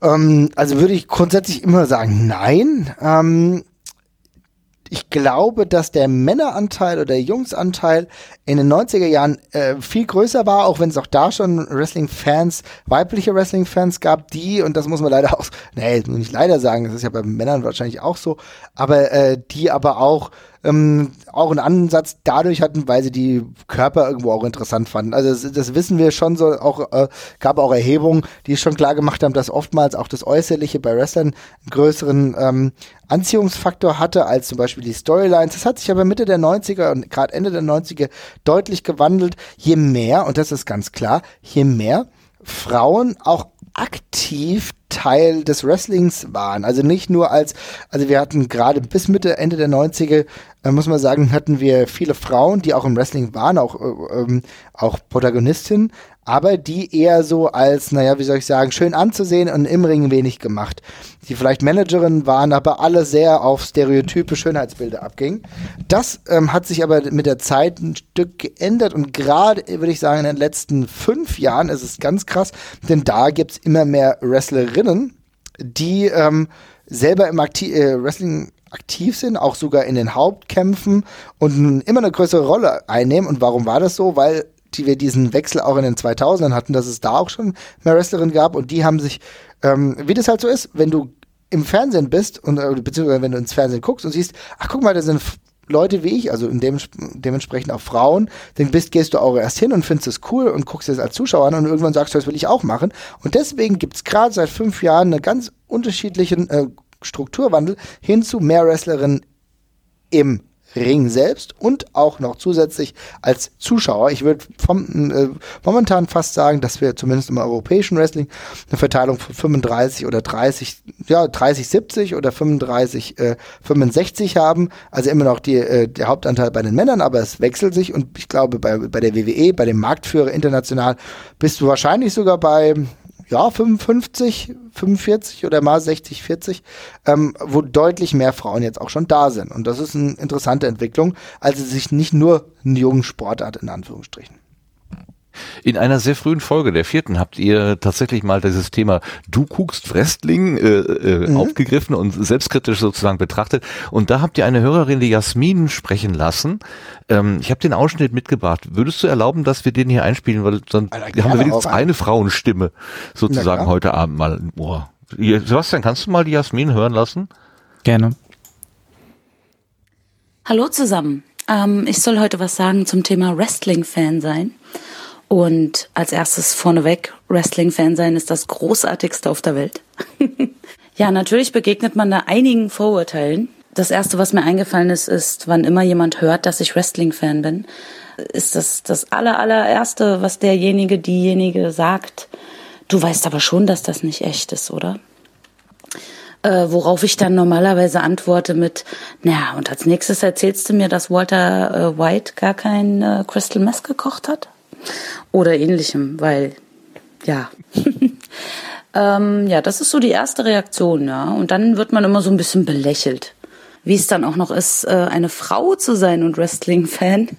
Ähm, da begegnet man nämlich nochmal zwei Vorurteilen mehr. Das erste ist was, was sich durch, durch mehrere Dinge äh, zieht. Und zwar, ähm, sobald es irgendwie um was Athletisches geht, wird, wird als, einem als Frau ja unterstellt, man guckt das ja nicht wegen dem Sport, sondern man guckt das ja nur wegen dem Aussehen der Protagonisten. Ähm, da ist, äh, ist bei Fußball so, bei von mir aus Football, Baseball und beim Wrestling ist das auch nicht anders. Wrestling-Fan ist man als Frau angeblich auch nur, weil die Kerle aussehen, wie sie aussehen. Das ist natürlich Käse. Ja, äh, abgesehen davon, dass äh, keine von uns äh, blind ist, und äh, das sicherlich auch durchaus eine Rolle mitspielen kann, ja, gerade auch wenn man vielleicht als Teenager einsteigt und eh in dieser Phase ist, ne, ist wie bei Boybands, würde ich sagen. Ähm, aber das äh, hat ja nichts damit zu tun, dass man den, den Sport und das Entertainment äh, nicht trotzdem großartig finden kann. und das Zweite ist, äh, gerade wenn man dann ein bisschen älter wird und nicht mehr Teenager ist, natürlich ist auch, auch jeder weibliche Wrestling-Fan äh, äh, ein, ein Groupie, ja, charmant auch immer als Red bezeichnet. Auch das ist natürlich völliger Unsinn, aber das ist so, das sind so die Sachen, die man immer um die Ohren gehauen bekommt. Also tatsächlich 99 Prozent äh, der Zeit wird man äh, darauf angesprochen oder dementsprechend behandelt. Ähm, ja, das äh, war. Ich will natürlich jetzt nicht für alle Frauen sprechen, aber die meisten, die ich kennenlernen durfte im Leben, die Wrestling-Fans waren, haben da ähnliche Geschichten. Jetzt würde mich natürlich auch noch ein bisschen die die äh, männliche Sicht äh, darauf interessieren. Ähm, was was bekommt denn ihr ihr Männer immer so vorgeworfen? Äh, vielen Dank, dass ich wieder dabei sein durfte und liebe Grüße. Das war die Jasmin aus der vierten Episode. Das ist zwei fast drei Jahre her, im April 2017 mhm. war das. Ähm, hat sich da was geändert inzwischen oder bekommst du heute immer noch so merkwürdige äh, Fragen? Sag mal, warum guckst du denn da eigentlich Babyöl eingeschmierte Männer an, die sich da irgendwie auf den Boden werfen? Boah, das ist eine gute Frage. Tatsächlich ist es bei mir aktuell so, dass ich ähm, ja ein Umfeld habe, die, die wissen es natürlich alle schon lang. Ne? Also, also der, der ich glaube, die Fragen gab es halt früher mal oder so, als ich die Leute neu kennengelernt habe. In den allermeisten Fällen ist es heute halt nicht mehr so, dass ich darauf angesprochen werde, da, weil ich halt auch dementsprechend sehr involviert bin. Ne? Ich bin viel bei Shows in Deutschland, fahre auch manchmal nach England oder so. Ich bin mit einem Kollegen, also mit Miesper, der auch Teil der Sendung ist. Ähm, war ich auch mal in den USA letztes Jahr und ich glaube, es ist jetzt eigentlich schon nicht mehr so, dass ich so viele Fragen gestellt bekomme. Aber früher war das halt gang und gäbe, weil da hat man sich noch mehr gewundert. Und ich glaube auch, dass es aktuell schon ein bisschen so ist, auch wenn es immer noch ein sehr nischiges Produkt ist, dass man ja, vor ein, zwei Jahren auch jetzt schon öfter mal wieder was davon gehört hat und äh, es schon ein bisschen mainstreamiger wurde zwischenzeitlich. Ist jetzt nicht, hat sich nicht dauerhaft gehalten, aber vielleicht hat der ein oder andere äh, sich das auch mal ganz, das Ganze näher mal angeguckt. Ich bin äh, als sporadischer Hörer jetzt, ich bin so durch zwei, drei mhm. Episoden so ein bisschen durchgescrollt, also wo du mit dem Marvin äh, da quasi, ihr macht ja quasi einen Dialog, ne? Der eine hat das gesehen, der andere jenes, äh, so und so genau. wahrgenommen. Ähm, das ist sehr, sehr angenehm zu hören. Also ich hätte nicht gedacht, dass mich das Thema überhaupt berühren könnte, aber so wie ihr darüber redet, ich finde es einfach ganz großartig und ich, was mich, hast mich ernst, ernsthaft neugierig gemacht auf, äh, auf Wrestling. Also äh, muss ich mal ganz großes Dankeschön sagen. Ähm, das ist für mich jetzt plötzlich irgendwie so eine Sache, wo ich denke, ja, könnte ich mir tatsächlich mal vorstellen, mal, mal das mal anzugucken mit der ganzen Hintergeschichte, äh, die du da ähm, erzählt hast, sozusagen. Jetzt habe ich aber, Nein. ich habe versucht, die Episoden zu zählen, habe ich nicht ganz mhm. geschafft, mhm. weil ihr so mehrere, also Open Mic äh, Geschichten genau, Spezial. Äh, mhm. Was was genau ist euer Angebot? Das setzt sich aus mehreren Sachen zusammen. Kannst du mich ein bisschen äh, aufklären? Klar, ähm, also genau, du hast vollkommen recht. Äh, äh, das ist natürlich jetzt alles ein bisschen diverser geworden. Wir haben wir sind mit den Klassikern haben so angefangen, wo wir eigentlich Woche für Woche uns in einem speziellen Thema äh, gewidmet haben, was aber zeitunabhängig ist. Ne? Wo wir gesagt haben, okay, wir wollen eigentlich so ein bisschen äh, wie ein Archiv schaffen, wo Leute reinholen können, können im halben Jahr sagen, okay, ähm, das kann ich mir jetzt noch anhören. Ne? Also wie so, wir haben jetzt vor ein paar Monaten haben wir über Namen, also Namen von Wrestler gesprochen. Ne? Da geht es natürlich darum, welche Namen denken sie sich aus, warum kommen die zu dem und dem Namen oder welche Namen sind besonders schwachsinnig. Ne? Also so, so sowas kann man sich ja immer anhören, genauso auch Wrestling und das Internet. Gleichzeitig haben wir aber auch gemerkt, dass sich gerade durch die veränderte Wrestling-Landschaft, es passiert sehr viel aktuell. Ähm, es gibt viele aktuelle neue Entwicklungen, gerade im europäischen Bereich. Viele europäische Wrestler sind plötzlich von dem Markt Marktführer angesprochen worden, arbeiten auch für den. Ähm, der Markt hier wird umkämpfter. Gleichzeitig wird in den USA gibt es einen zweiten, ja, Konkurrenten für die WWE. Ähm, da haben wir uns gemerkt, haben wir gemerkt, okay, wir sind ja so auch im wöchentlichen Geschäft drin und interessieren uns dafür, dass wir irgendwie das Gefühl verspüren, ähm, auch über das aktuelle Geschäft zu sprechen. Und deswegen kam das Open Mic zum ähm, zustande, was wir jetzt, wo wir jetzt drei Folgen haben, wo wir jeden Sonntag eigentlich eine Folge, Folge veröffentlichen, auch relativ wenig geschnitten, wenig bis gar nicht, wo wir dann äh, darüber sprechen, was aktuell so passiert, von Skandalen, von, ähm, ja, was weiß ich, ähm, neuen Entwicklungen, viel passiert manchmal bei Twitter. Es gibt auch Ausfälle. Äh, nicht jeder Wrestler ist auch ein smarter Typ, muss man auch sagen. Da passiert ein bisschen was. Und da reden wir darüber, was die Leute im Wrestling-Zirkus auch gerade interessiert. Ne? Und dann das dritte ist, das haben wir vor einem halben, dreiviertel Jahr ähm, auf, die, äh, ja, wie soll ich sagen, ins Leben gerufen und das ist die Eurocatch-Vision.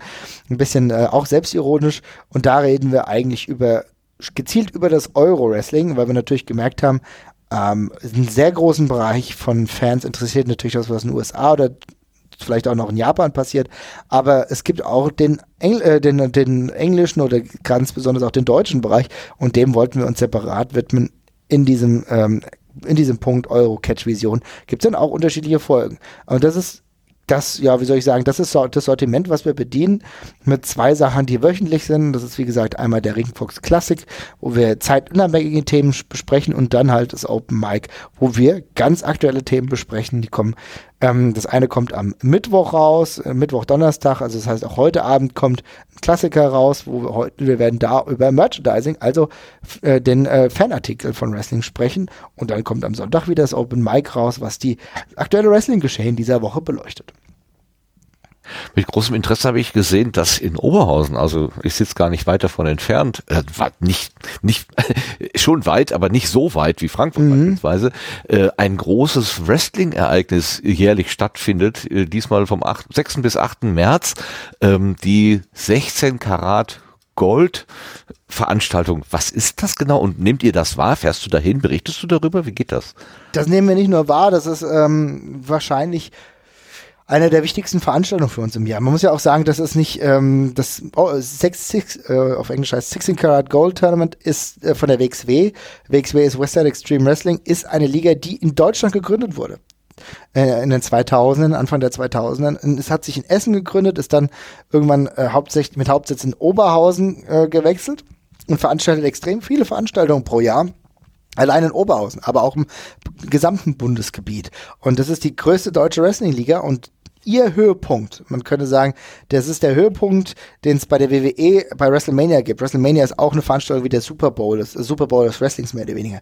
Und der Super Bowl der WXW ist das 16 Karat Gold Tournament, wo an drei Tagen die besten verfügbaren Wrestler der ganzen Welt zusammenkommen ähm, und sich darüber, äh, ja, ja, wie soll ich sagen, ähm, wie soll ich sagen, sie unterhalten sich nicht, nein, ich, das ist gerade ein Kollege hinter mir gewesen, ähm, ähm, sie unterhalten sich nicht, sondern sie äh, kriegen sich, beziehungsweise sie kämpfen über, für den Titel des 16 Karat Goldsiegers, das ist eine Trophäe und das symbolisiert gleichzeitig eine gewisse Vorherrschaft im Independent Wrestling des jeweiligen Jahres. Und man muss auch sehen, wenn man sich die äh, Sieger der letzten Jahre anguckt, alle Sieger, die allermeisten Sieger sind mittlerweile ganz oben dabei, wenn es darum geht, äh, beim Marktführer wahrscheinlich Geld zu verdienen. Also das ist ein sehr großes Turnier, das ist ein international angesehenes Turnier, wo Leute aus Japan dazukommen, aus Mexiko, viele Europäer, Deutschland und auch Amerikaner. Und die alle kommen zusammen und äh, haben an drei Tagen richtig gute Veranstaltungen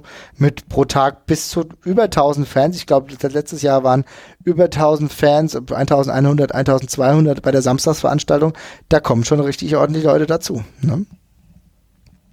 Und da, da seid ihr dann vor Ort und macht dann auch Live-Berichterstattung oder im genau. Anschluss dann? Also wir sind Direkt. vor Ort und wir machen äh, bei unseren Social Media Kanälen machen wir Live-Berichterstattung. Das heißt, wir sind bei Twitter aktiv, bei Instagram. Ähm, das werden wir dann mehr oder weniger zeitnah dann begleiten. Ähm, bei Facebook dann dementsprechend auch. Wir haben ein Preview, was wir jeweils veröffentlichen, äh, um in die Show reinzukommen. Wenn du vielleicht zum ersten Mal da bist, erklären wir die einzelnen Protagonisten, erklären, welche Geschichten darum davor erzählt wurden und was äh, zu was das jetzt alles führt. Und danach gibt's ein Review, eine Nachberichterstattung Berichterstattung, die ähm, das ein bisschen einordnet mit den Sachen, die uns besonders gut gefallen haben, vielleicht auch Aspekte, die uns nicht ganz so gut gefallen haben. Und ähm, ja, das stellen wir dann auch dementsprechend zur Verfügung, damit die Person, die es Interesse hat, äh, glaube ich, optimal auf, ja, auf, ja, bei uns gut aufgehoben ist und weiß, äh, was sie dann erwartet. Vorletzte Frage, weil mhm. ich es nicht nirgendwo gesehen habe. Äh, ich habe keine Paywall oder irgendwas wahrgenommen. Ist der Ringfuchs ein Hobbyprojekt oder steckt da irgendwas anderes dahinter? Habt ihr eine andere Form der Finanzierung? Was, wie, wie setzt du es an? Wie soll, oder ihr, Jesper und du? Mhm. Wir sind komplett, ähm, das ist ein komplettes Hobbyprojekt. Und äh, wir, wir haben Patreons, ne? Also es gibt eine Patreon-Kampagne, da kann man uns unterstützen. Und ähm, genau, also es gibt diese Patreon-Kampagne oder man kann Merch von uns kaufen. Also es gibt Hoodies, äh, Shirts, da machen wir uns relativ viel Mühe, aber ansonsten ist es ein komplett kostenloses Produkt. Je, je nachdem, wer von uns Patreon ist, der kriegt dann manchmal noch eine Zusatzfolge, wo wir vielleicht ein bisschen experimenteller an Dinge herangehen. Aber das äh, ist ein kleiner Teil. Der absolut größte Teil ist komplett kostenlos. Und ähm, manchmal, manchmal veröffentlichen wir von den Sachen äh, die wir ex eigentlich exklusiv für Patreons machen, ähm, äh, erstmal dort, äh, kann man sich dann anhören und vielleicht einen Monat oder zwei Monate später veröffentlichen wir es dann auch so. Aber im Endeffekt geht es nicht zwingend darum für die meisten Patreons, die wollen uns einfach nur unterstützen, weil wir in aller Regelmäßigkeit mittlerweile sogar zweimal die Woche Content raushauen, der äh, in der Regel ja auch extrem recherchiert ist. Also wir labern, also selbst bei, äh, selbst bei den wöchentlichen Herausforderungen des Open Mic labern wir nicht einfach nur, sondern wir versuchen alles zu untermauern. Das ist eine journalistische Komponente, die äh, wir dann natürlich mit reinbringen.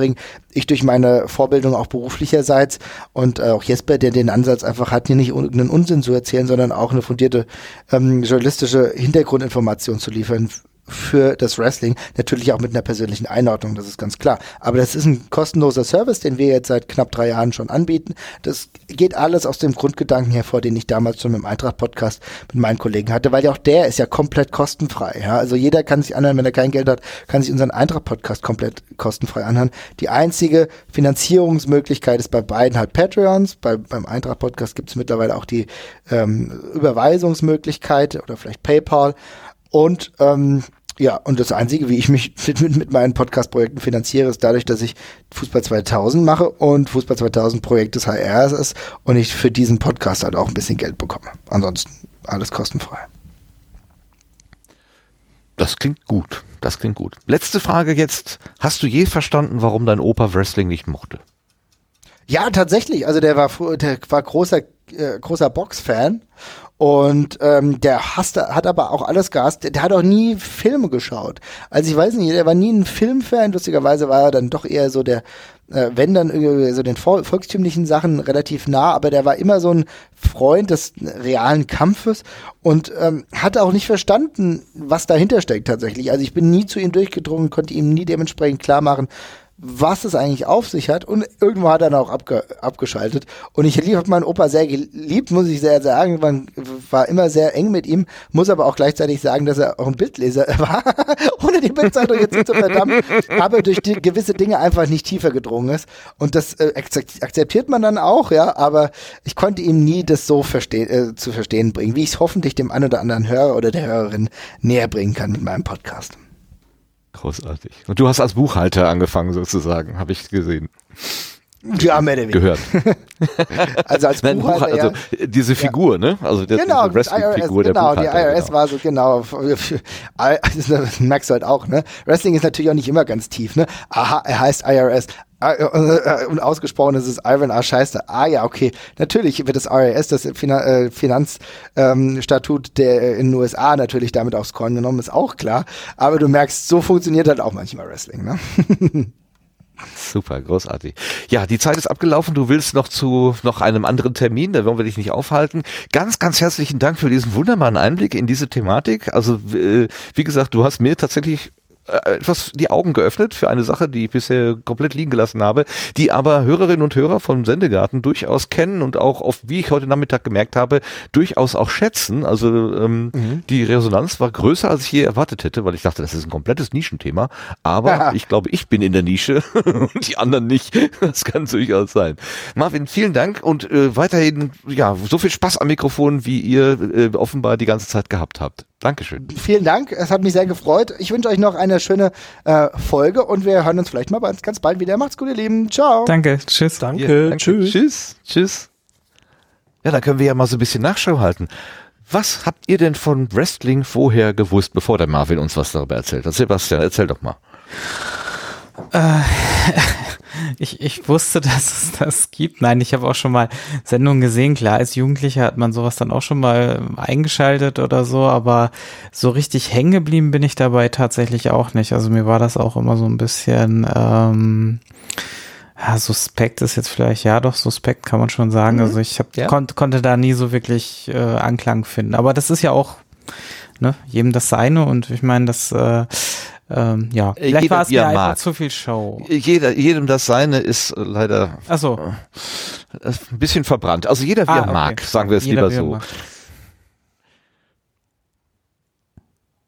Also, ne, du, ich weiß nicht, du kennst das, das ist über dem Arbeitslager der Nationalsozialisten so, nee, stand, oben drüber, jedem verstehen. das seine, äh, nach dem Motto, jeder bekommt das, was er verdient. Ähm, und äh, da, äh, seitdem ich das wahrgenommen habe, kann ich diesen Spruch nicht mehr, kann ich ähm, verstehen, ja. äh, kann ich nicht mehr so. Das wäre das gleiche wie mit nehmen. Arbeiten macht frei, was ja auch ein Arbeitslagerspruch ist. Und wenn man das nicht weiß, dann Ja, genau. Ja, Man kann natürlich auch sagen, lasst uns nicht von den Nazis die Sprüche wegnehmen oder die Sprache diktieren. Ja, aber äh, ja, in dem Moment habe ich halt so gez äh, gezuckt, genau. Hm, verstehe ich. Gut. Ähm, ja, also ich, ich bin, also die, die, was, was Marvin da gerade erzählt, dass dahinter eine Geschichte steckt und dass es quasi eine, eine, eine, eine äh, Entertainment Show ist, ähm, die mit sportlichem und offenbar ja doch ordentlichem sportlichem Aufwand getrieben wird. Also die die Körper, die man da so sieht, die haben ja einiges an Training offenbar hinter sich. Also das ähm, sind ja nicht gerade äh, Normalpersonen, sondern die sind ja irgendwie, wie, wie nennt man das so schön, in der Muckibude aufgepumpt. Ne? Ähm, äh, dass das einfach dann eine Show ist und die dann auch als Show wahrgenommen wird von allen Beteiligten, das habe ich jetzt, glaube ich, heute erst richtig begriffen. Wie war das bei dir, Lars? Ach, äh, also in Sachen Wrestling äh, kannte ich mich nicht aus, kenne ich mich nicht aus und äh, ich bin auch nicht nicht wirklich äh, interessiert dran. Das ist ähm, äh, ich bin beim Seppen, äh, als ich noch regelmäßig ferngesehen habe, natürlich immer mal wieder mal drüber gestolpert und ja, ich sehe dann halt so ein paar Typen in irgendwelchen Leibchen, die da rumhüpfen und das Einzige, was mich wirklich irgendwie äh, äh, beeindruckt tatsächlich ist, ja, ähm, was sie da machen, ist körperlich sicherlich nicht einfach und äh, es hat auch so ein bisschen was äh, ja von Stunts. Ne? Sie machen da körperliche, äh, körperliche, körperliches Getöse und äh, gehen da offenbar mehr oder weniger unverletzt dabei raus. Ähm, also die, soll ich es mal nennen, Artistik, die dahinter liegt, äh, ja. die, äh, die finde ich interessant, die finde ich, äh, die beeindruckt mich, weil äh, eine Körperbeherrschung und eine Koordination und das alles dazu gehört, die eben zum Beispiel auch Stuntmänner und Stuntfrauen zum Beispiel beim Film eben brauchen. Ähm, ich finde das eben ganz, äh, ganz spannend, dass man zum Beispiel so kontrolliert äh, fallen kann, dass es mehr oder weniger glaubwürdig aussieht und ähm, äh, der Mensch hoffentlich unverletzt dabei rausgeht. Aber so ähm, als Sport in dem Sinne, wie ich ihn verstehe, kann ich ihn ob der Geschichten und des Scriptings jetzt irgendwie nicht so ganz wahrnehmen. Ähm, und ja, mir ist das auch ein bisschen too much. Ich finde es, es wirkt alles ganz furchtbar übertrieben, wenn ich das so sagen darf. Ich hatte so jetzt während, äh, während wir zugehört haben, während den, die Fragen kamen im Chat, ähm, äh, die m, passende Videos dazu rausgesucht und sehe dann halt Leute, die irgendwie so mit weit aufgerissenen Augen nach irgendwas in die Gegend schauen und ich denke, ja, okay, ähm, ist halt nicht meine Welt. Aber ähm, es ist genau das, ähm, wer Spaß dran hat, möge es sich anschauen. Ähm, wer Curling mag, kann sich Curling angucken. Dazu gehöre ich schon Ja, eher. Curling, auch wenn ich's, super. Wenn ich es wenn ich's nicht wirklich verstanden habe bislang, aber bei Curling bin ich tatsächlich mal hängen geblieben. Äh, ähm, ja, es ist äh, eine Frage des Geschmacks und wenn man die Show mag, das ist, ich stelle mir das so ähnlich vor, wie zum Beispiel in den Zirkus zu gehen oder Artistik sich anzugucken oder ähnliches ähm, und vielleicht auch das Gewusel mag, das, das, äh, das, das Turbulente, dann Das warum Event, denn nicht? Es ist, äh, ja, äh, ich wüsste nichts, was ich dagegen sagen soll, nur ist es halt nicht mein, mein persönlicher Geschmack. So. Ja, ja, ja. Ja, ich, also was ich verstanden habe, ist, dass es eigentlich, es geht gar nicht um den Sport eigentlich. Also ich hatte immer gedacht, das soll den Sport imitieren. Äh, aber das, äh, das soll noch nicht mal den Sport imitieren. Es ist einfach irgendwas eigenes. Mit diesem Wort Performance Art, das ist, glaube ich, tatsächlich äh, ganz gut. Also irgendeine Form von Ausdruck, Ausdruckskunst, wie auch immer. Ähm, vielleicht auf eine besondere Art. Also ich fand das irgendwie, äh, ist es mir tatsächlich näher gekommen. Ist interessant. Und äh, auch wie, also ich mag vor allen Dingen auch, wie Marvin und Jesper darüber sprechen, nämlich mit ihrer eigenen Iron, Iron, nicht ironischen Distanz, mit ihrer eigenen Distanz. Also sie ähm, nehmen es nicht zu ernst und das ist, äh, das ist echt angenehm zu hören. Also witzigerweise, ich glaube, das ist so ein Podcast, den könnte ich mir anhören, obwohl ich mit dem Thema nichts zu tun habe. Das ist mir bei manchen CRE von von von von Tim damals äh, mal öfter so gegangen, wo ich auch gedacht habe am Anfang, nee, das interessiert mich eigentlich gar nicht, aber durch die Art und Weise, wie es abgelaufen ist, das Gespräch, ähm, da bin ich dann quasi reingezogen worden und das ist mir jetzt hier bei Marvin und Jesper auch ein paar Mal passiert, dass ich gedacht habe, nee, mach mal an, musste ja, aber dann wurde es plötzlich interessant. Witzig. Ja, so haben wir mal das Thema Wrestling im Sendegarten gehabt. Wer hätte es gedacht? Ja, warum denn auch nicht? Ja. Ja, weil ich von mir aus, glaube ich, das Thema niemals angefasst hätte. Äh, da brauchte schon den Lehauke dazu. Dankeschön an dieser Stelle nochmal, äh, um den Anstupser zu geben und zu sagen, mach doch mal, würde ich gerne, hätte gerne mal den Marvin da. Ähm, und dann läuft das so schön. Sehr gut. Wir haben ja noch eine Folge mit Brettspielen oder so vor uns, wo ich auch, ich äh, schieb das immer noch so ein bisschen vor mir her, weil das ist, das ist genau das Gleiche. Ich habe mit Brettspielen nix am Hut. Ähm, und wie soll ich da äh, ein eigenes Interesse entwickeln? Aber es gibt ja jemanden, der hat schon gesagt, er würde gerne mal kommen und ja, irgendwann werden wir das vielleicht mal schaffen, den dann einzuladen. Oh, das finde ich zum Beispiel dann recht spannend. Du kennst dich mit Brettspielen aus? Ey, nein, äh, auskennen ist was anderes, aber ich spiele sie gelegentlich. Verschiedene. Ich kann, ich kann nur Mensch ärger dich nicht. Und da muss ich schon Siehst aufpassen, du? dass ich mir nicht verzähle.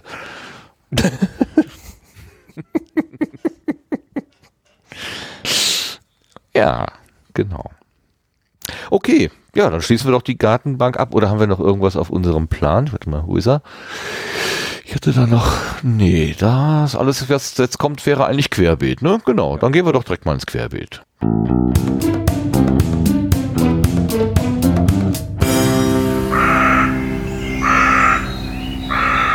Vorhin schon mal erwähnt, als Nachfolger der Hörsuppe, das, das richtige Wort Nachfolger weiß ich nicht, ist das Projekt FÜD und da gibt es eine Neuigkeit. Der Lars hat was gefunden. Ja, und zwar gibt es jetzt die Rudelkuration. Also ja, es gibt einen wunderbaren, einen wunderbaren Blogpost namens Rudelkuratieren. Äh, das erschien, erschienen am 21. November 2019. Ähm, und ja, was kann man tun? Also es gibt ja bislang eben die, Kurationen, die man selber machen kann. Ähm, das neue Feature äh, sorgt dafür, dass man jetzt äh, Gruppen anlegen kann, wo man also verschiedene Nutzerinnen und Nutzer von FIT zusammenfassen kann in eine Gruppe. Und diesen Gruppen kann man wiederum Kurationen zuordnen. Das heißt, wenn wir also jetzt eine Kuration machen wollten, zum Beispiel vom Sendegarten, ähm, oder zum Beispiel von, von Wispod, da habe ich noch eine Idee dazu. Dann könnte man also sagen, ähm, okay, alle Beteiligten, die werden in eine Gruppe zusammengefasst. Man legt eine neue Kuration an, zum Beispiel Sendegarten oder Wispod oder was auch immer. Und jedes Teammitglied kann an der Stelle dann dieser Kuration Episoden hinzufügen. Und ähm, wir haben es ja schon mal kurz ausprobiert, Martin und ich. Haben einen kleinen Bug gefunden, der dann auch sehr schnell behoben wurde. Und ja, äh, wir haben einen Bug gefunden. Ich bin total stolz. ja, und äh, so dokumentiert, dass es auch äh, von Christian wirklich schnell nachzuvollziehen war. Ich glaube noch am gleichen Abend. Dann, als ich am nächsten Morgen in mein Postfach guckte, stand schon drin, ist gefixt. Ähm, er kann auch nicht schlafen. Also aber es war auch ausdrücklich zu dem Zeitpunkt, äh, ich weiß nicht, wie es jetzt ist, noch als Beta gekennzeichnet, also äh, ganz alles wunderbar. Dafür war es ja da. Und äh, es funktioniert wirklich prima. Und äh, ich kann mir im Moment noch so diverse Nutzen tatsächlich vorstellen. Ähm, ich habe das zwar noch nicht eingerichtet, aber ich müsste mal gucken, ähm, ob sich die Ideen, wie ich es nutzen kann, da tatsächlich so bewahrheiten. Ich kann es mir aber gut vorstellen. Also man hat dann im Prinzip eine Kuration, um die sich nicht eine Person kümmert, sondern mehrere und dann kann jeder da beliebig reinwerfen. Genau, und zwar jeder von äh, vom eigenen Account aus. Also wenn du dann einloggst, dann siehst du die Kuration, die ich zum Beispiel angelegt habe äh, und dieser Gruppe zugeordnet habe, der du wiederum angehörst. Und äh, weil das Ganze eben über Gruppen äh, gemacht ist, kann also auch eine Gruppe mehrere Kurationen wiederum haben. Das heißt, äh, du legst also nicht eine Kuration an und sagst, äh, ja, für die pro Kuration, das ist äh, jeweils A, B, C, sondern eine Gruppe von Menschen, der wiederum ABC angehören. Und diese Gruppe kannst du dann natürlich immer wieder auch für andere Kurationen wiederverwerten. Mhm. Mhm. Okay, dann kann man sich, ja, kann man beliebige Kombinationen quasi zusammenstellen. Ja, genau. Hm. Ich habe ich, ich hab noch nicht so den Anwendungsfall so direkt vor Augen, aber du hast ja gesagt, du hättest schon eine Idee, was man eventuell machen könnte oder wo man es einsetzen könnte. Ähm, wenn wir jetzt als Redaktion zum Beispiel sagen würden, äh, was weiß ich, diese Blütenschätze oder so, äh, die schmeißen wir ja hier in der Sendung zusammen, dass wir das im Prinzip auch parallel in so einer Kuration zusammenwerfen könnten. Ja, ich könnte es jetzt am, am Beispiel Wispot machen. Im Moment äh, mhm. gibt es dort eine Person, die, äh, die so ein bisschen die, ähm, die Zusammenfassung macht, aber das könnten ja auch mehrere tun. Und ähm, wenn das eben mehrere tun, dann könnte man, also ich selber benutze zum Beispiel eine, eine Kuration, um Podcasts Probe zu hören, die vielleicht auf die Wispod-Liste kommen. Ähm, ich schmeiß mir da so ein paar Episoden drauf, das habe ich dann ah. äh, habe ich dann äh, abonniert wie ein Podcast ah. und höre dann unterwegs, wenn ich pendel, meist dann eben bei der Arbeit in Köln. Wenn ich mit der Stadtbahn durch die Gegend fahre, dann habe ich meist Kurationen laufen, äh, Dinge zum Probe hören. So, und dann mache ich mir dazu zwischendurch Notizen oder ich merke es mir eben, schreibe es dann am Ziel eben auf, was, was ich davon halte und Thema ist durch. Angenommen, jetzt würden mehrere Leute gerade dieses Postfach betreuen, dann könnte jede diese Personen in diese Kurationsliste einfach Episoden hinzufügen, ohne dass man auf eine Person zum Beispiel warten muss. So als rein praktischen Anwendungsfall. Mhm.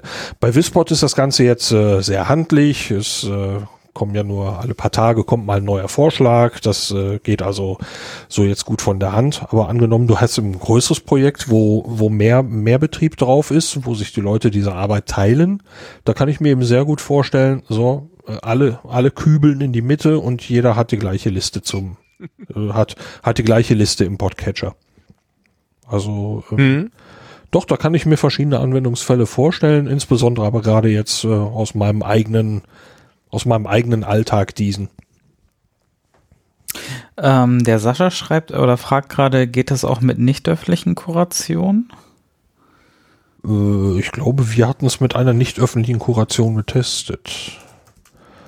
Oder ich verstehe gerade das mit den nicht öffentlichen vielleicht auch nicht ganz richtig. Vielleicht kannst du mich da nochmal eben, eben abholen.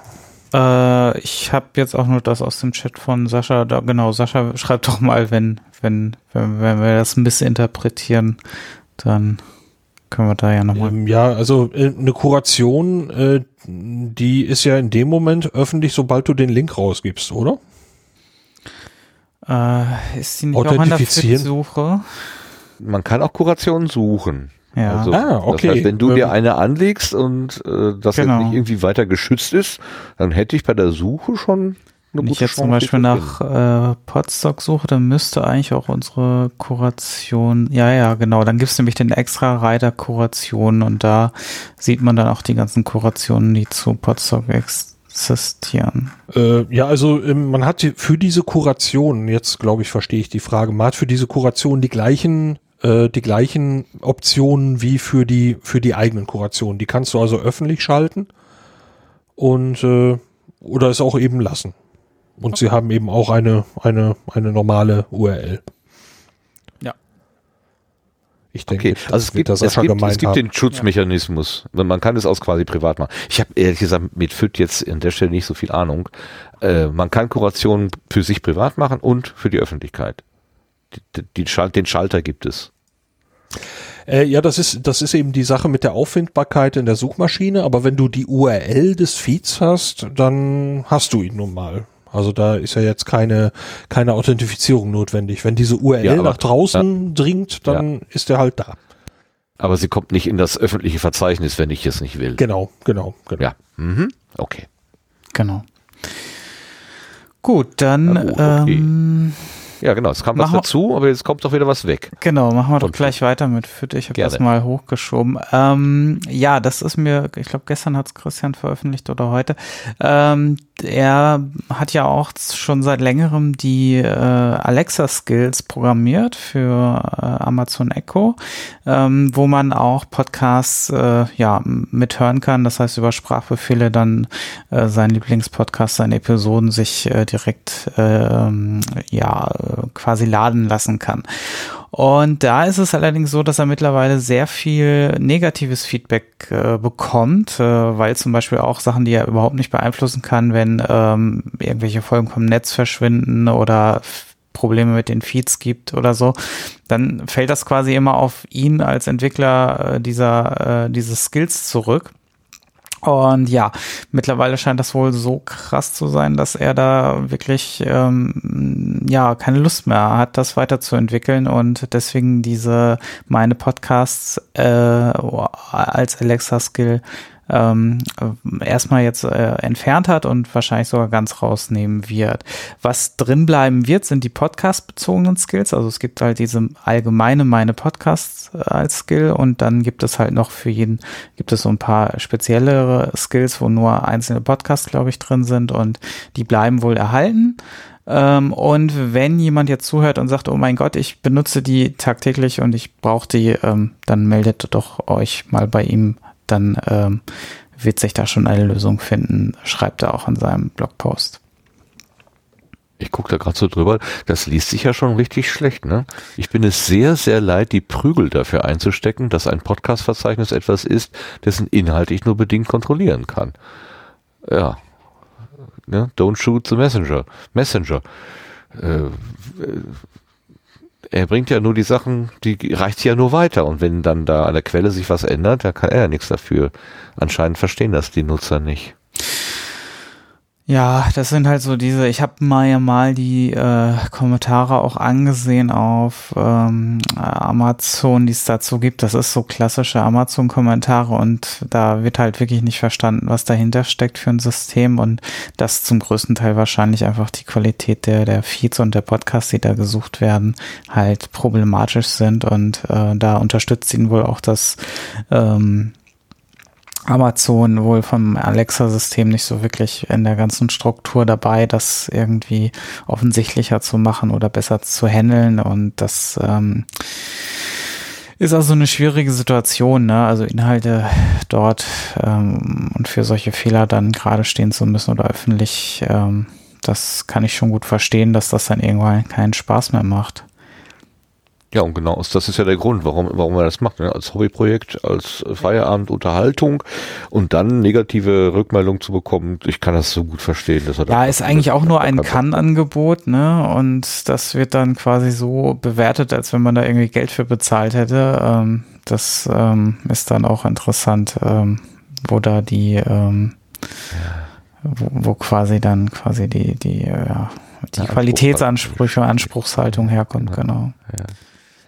Ja, das ist, da muss man, also ich will mich davon gar nicht frei machen, ne? Wenn, wenn mir jemand, was weiß ich, regelmäßig äh, in, was weiß jede Woche irgendetwas schenkt und irgendwann ist dieses Geschenk nicht mehr da. Was weiß ich, will so diese, keine Ahnung, ich will jetzt kein, kein, kein Beispiel nennen, aber irgendwas kommt regelmäßig, äh, auch wenn ich nichts dafür tue und irgendwann ist es weg. Natürlich bemerke ich den Verlust und ich muss dann halt in meinem Kopf die, klarkriegen zu sagen, ja, bis dahin hast du es geschenkt bekommen und es besteht eben kein Anspruch, dauernd etwas geschenkt zu bekommen. Sei glücklich und dankbar für das, was du bis dahin gehabt hast und äh, halt dich bitte ein bisschen, halt doch ein bisschen die Füße still.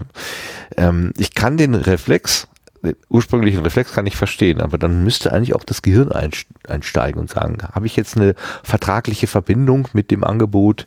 Ist mir der irgendwas schuldig, weil ich da gegeben habe? Ja, äh, nein. Ähm, und kann er das überhaupt beeinflussen? Ich meine, in dem Fall ist es ja noch schlimmer, das, das Angebot ist ja da, aber er kann ja die Inhalte des Verzeichnisses nicht verändern. Also ja, kann man immer nur wieder ja, sagen wir mal, darauf hinweisen, dass ähm, Dinge, also man kann nur für Dinge in Verantwortung genommen werden, die man auch beeinflussen kann. Und wenn überhaupt eine Verantwortung existiert, dann äh, nicht bei freiwilligen Angeboten. Also die ja. Gewohnheit ist das Problem. Ne? Man gewöhnt sich immer so schnell an die guten Sachen. Es ist wahrscheinlich äh, Erfolg seines, nee, Opfer seines Erfolges. Fürth ist so gut, funktioniert, vielfältig und dann will man natürlich immer mehr als Nutzer. Klar. Genau. Ja, so ist es. Der Erik hat gerade noch ganz spontan hier was reingeworfen. Haben wir wo schon äh, ans Ende gestellt. Also, Ach, ja. hast du schon. Super. Ja, besser gesagt, der Lars hat das auch schon hier aufgenommen. Super, super Lars, super Lars. Alles super. Können wir jetzt auch vorziehen, Gut, dann wenn wir schon eh drüber sprechen, dann. Ja, jetzt brauchen wir kein Geheimnis zu Genau. Ne? Genau. Ja. Äh, also, äh, Podcast zum 36C3. Ähm, bis zum 13. Dezember können hier noch ähm, für den Sendetisch und die Bühne wieder äh, Einreichungen stattfinden. Und zwar unter Fahrplan das-sendezentrum.de slash 36C3 ähm, ist das noch möglich.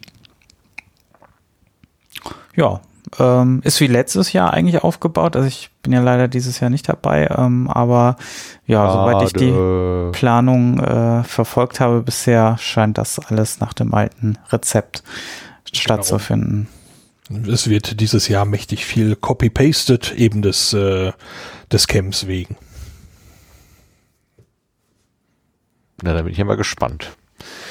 Ob dann auch unser Sendezentrum wieder so aussieht. Das wäre, da wäre es ja wirklich wie zur Tür reinkommen und sich auskennen.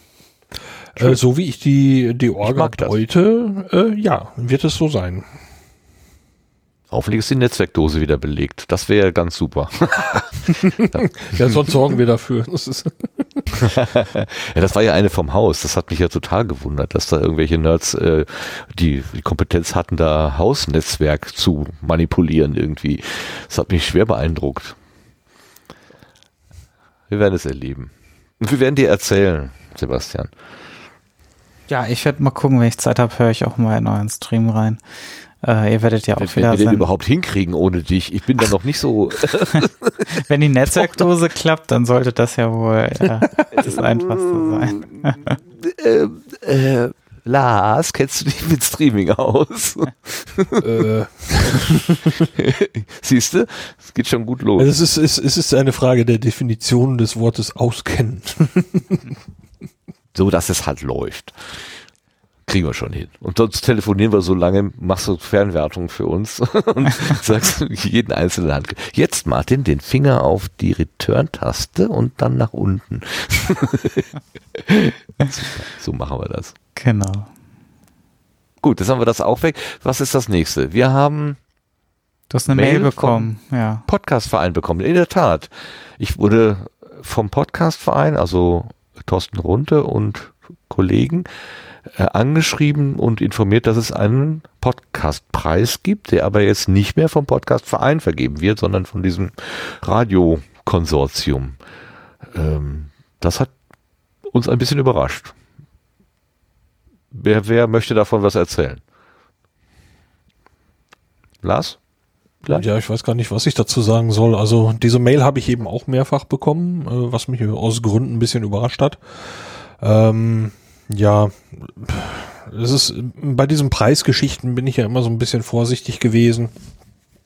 Ähm, ich weiß auch noch nicht, was ich von dem neuen halten soll. Da äh, sind eben zumindest für meine Einstellung nicht nur Sympathen in der Veranstalterliste und deswegen ähm, bin ich ganz persönlich jetzt nicht unbedingt jetzt, äh, wer weiß wie, äh, begeistert. Aber ähm, das ist wirklich eine ganz persönliche Meinung dazu und auch hier kann jeder Mensch machen, wie er sie das eben möchte. Hm.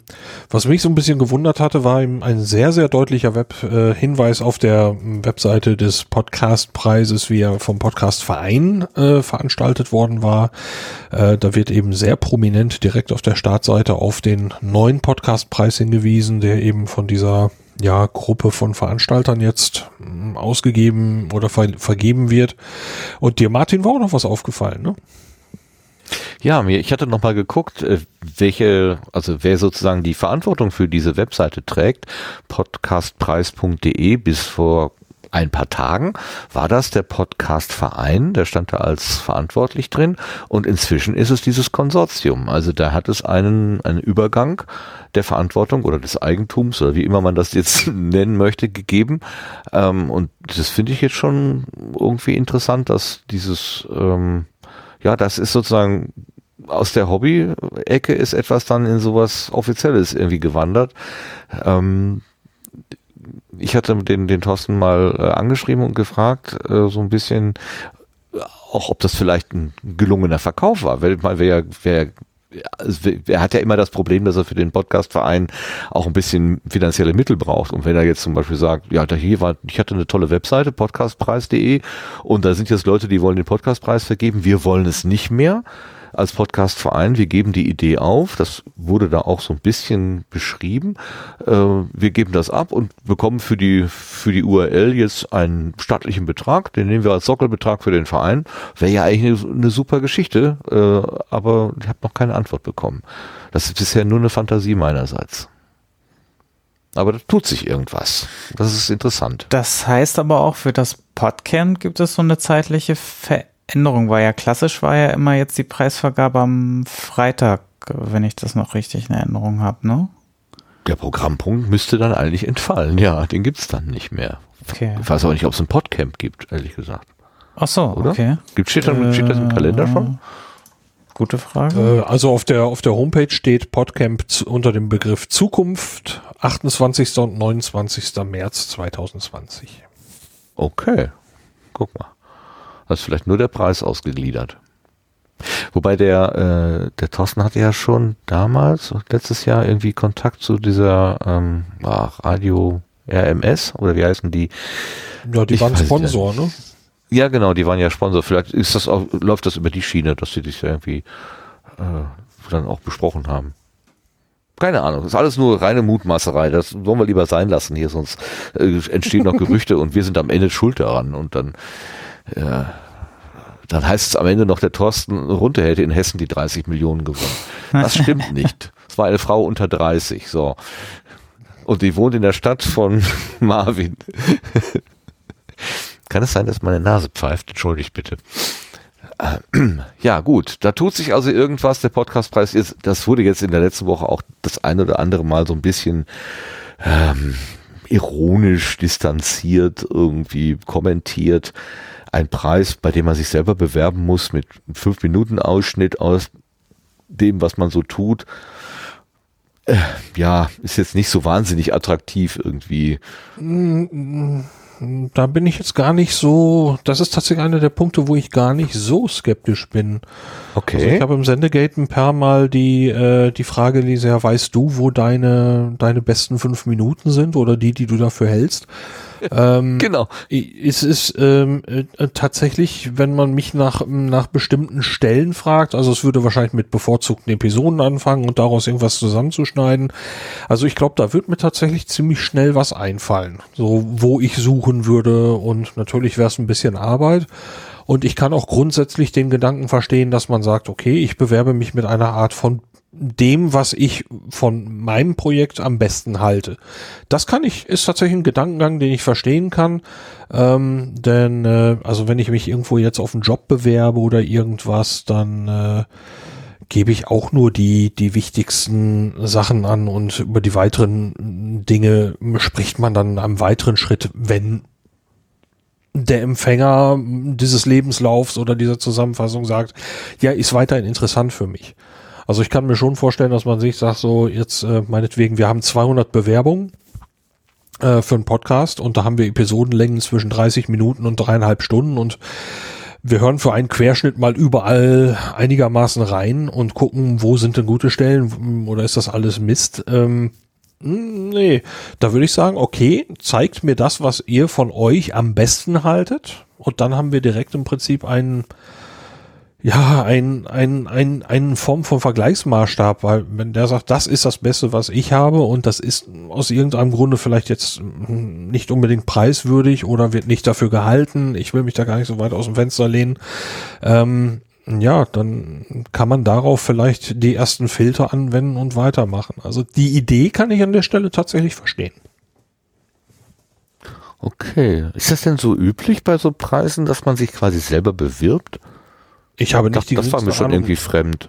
Ja. Also äh, beim Grimme, Grimme Online Award und so kann man eben auch vorgeschlagen werden und das war ja bei dem alten Podcastpreis auch so. Mhm. Ähm, ja, wie das sonst üblich ist bei irgendwelchen Preisen, war ich gar, weiß ich gar nicht. Ähm, das ist, äh, ich bin da halt selber jetzt ähm, gar nicht wirklich motiviert oder habe mich damit auch Was nicht schade ist, auf Distanz hätte es sich ja verdient. Da, Äh, das, dazu will ich nichts sagen, aber das Projekt Das sag ich ja deswegen Also, auch. Nein, Schon ähm, klar. Aber siehst du, das, genau das ist ja das Problem, ne? Du, du willst selber nicht über die Qualität deines Podcasts sprechen, aber du sollst eine fünf Minuten aussagekräftige Bewerbung machen. Damit machst du ja nichts anderes. Äh, Das- ja, aber äh, sagen wir es so, wenn ich über die Qualität sprechen will, dann würde ich ja auch, äh, würde ich mich ja vielleicht auch bewerben. Ähm, vielleicht hängt das ja direkt zusammen. Ich, äh, das, was ich persönlich für die besten Stellen in meinem Projekt oder meinen Projekten halte, das muss ja nicht unbedingt allgemeingültig sein. Ne? Ich, hab, ich, ich weiß nicht, ob ich das schon mal gesagt hatte, aber so, es gibt ein, zwei, drei Episoden, die unter Umständen entstanden sind, wo ich gesagt habe, oh Gott, oh Gott, was wird das denn wohl werden? Und daraus ist was geworden und hat mich selber positiv überrascht. So, diese Folgen finde ich persönlich ganz toll. Ich weiß aber nicht, ob das beim Hören äh, irgendwie durchkommt, dass dieser Podcast für mich persönlich eine ganz besondere Geschichte hat. Äh, das ist also wirklich so gefärbt und mh, ich mache mir da so einen Kopf drüber, dass ich sage, okay, ähm, ich kann es gar nicht objektiv bewerten. Und wenn das Leute aber können und sagen, ich glaube, diese Episode ist preiswürdig oder das und das und das ist preiswürdig, ich stelle daraus fünf Minuten zusammen und bewerbe ich mich- damit, dann finde ich, ist das vollkommen legitim, vollkommen in Ordnung. Ähm, ja. Mhm. Mhm. Wenn man so gestrickt ist, wenn man das kann, ne? Ja. Ja, ja, ja, ja. So. Ähm, ansonsten, ja, ähm, fünf Minuten Ausschnitte und dann von anderen Menschen nominiert werden, finde ich persönlich dann eben relativ problematisch, weil irgendjemand würde dann ja wieder eine fünf Minuten Auswahl machen ähm, von äh, persönlich gefärbten Dingen und angenommen, da bewerben jetzt äh, oder ähm, ich sag mal, ich übertreibe mal 200 Leute schlagen mit fünf Minuten Schnipseln ihrer, ihrer persönlichen Best-of Mincorrect vor. Das habe ich gerade im Kopf, genau. Äh, das- Wie das soll funkt- schaffen, selber zu Das, machen? ja, nein, ich meine, nein, ich meine jetzt angenommen, ähm, du würdest das als reine Zuhörerinnen oder Zuhörerpreis machen und sagen, okay, ihr schlagt jetzt wieder Podcasts vor und äh, ihr reicht irgendwie noch ein Best-of mit ein oder was weiß ich, das ist ja nicht zu schaffen. So, also haben sie anscheinend aus, also ich kann den Gedankengang, ja, dann sollen die Leute sich selber vorschlagen. Pff, Keine Ahnung. Ich würde ja sagen, dass vielleicht sowieso viele Menschen sich selber nominiert haben könnten bei dem anderen Preis. Ja, wer, wer, wer, so, ähm, also, ich, das ist ja völlig okay. Ich will das auch gar nicht, ähm, ich will das gar nicht bewerten oder so. Ich weiß, ich wüsste nur, dass ich das nicht wollte für mich und könnte auch nicht gut. Also äh, über die eigene Qualität reden ist nicht so mein Ding.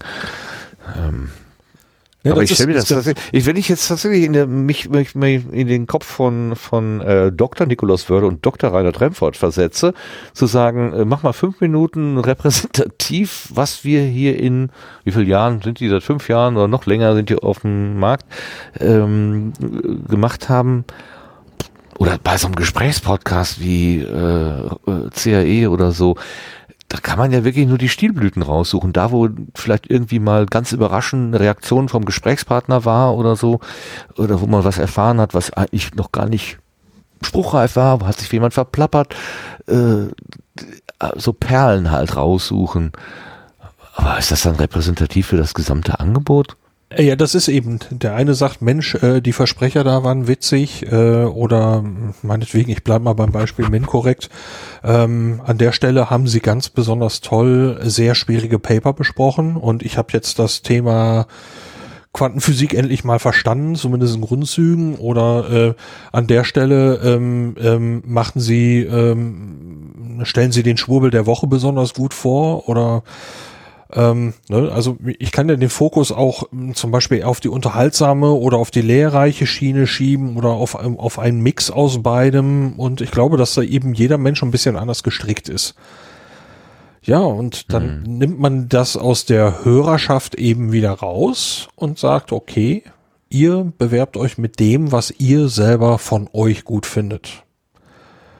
Wie gesagt, den Grundgedanken ja, kann ich jetzt verstehen. Ja, ich selber, ja. ich selber, ich, ich selber bin eben nicht so gestrickt, aber den Grundgedanken zu sagen, okay, ähm, wir haben eben gemerkt, an der und der Stelle hat es eben in der Vergangenheit vielleicht auch beim, beim, beim Podcastpreis ein bisschen ja, Kritik gegeben, weil aus Grund A, B, C, das brauchen wir nicht alles wieder aufrollen und wir ähm, vermeiden diese Problematik, indem wir sagen, okay, wir machen Dings einfach mal anders und gucken, was passiert. Ja.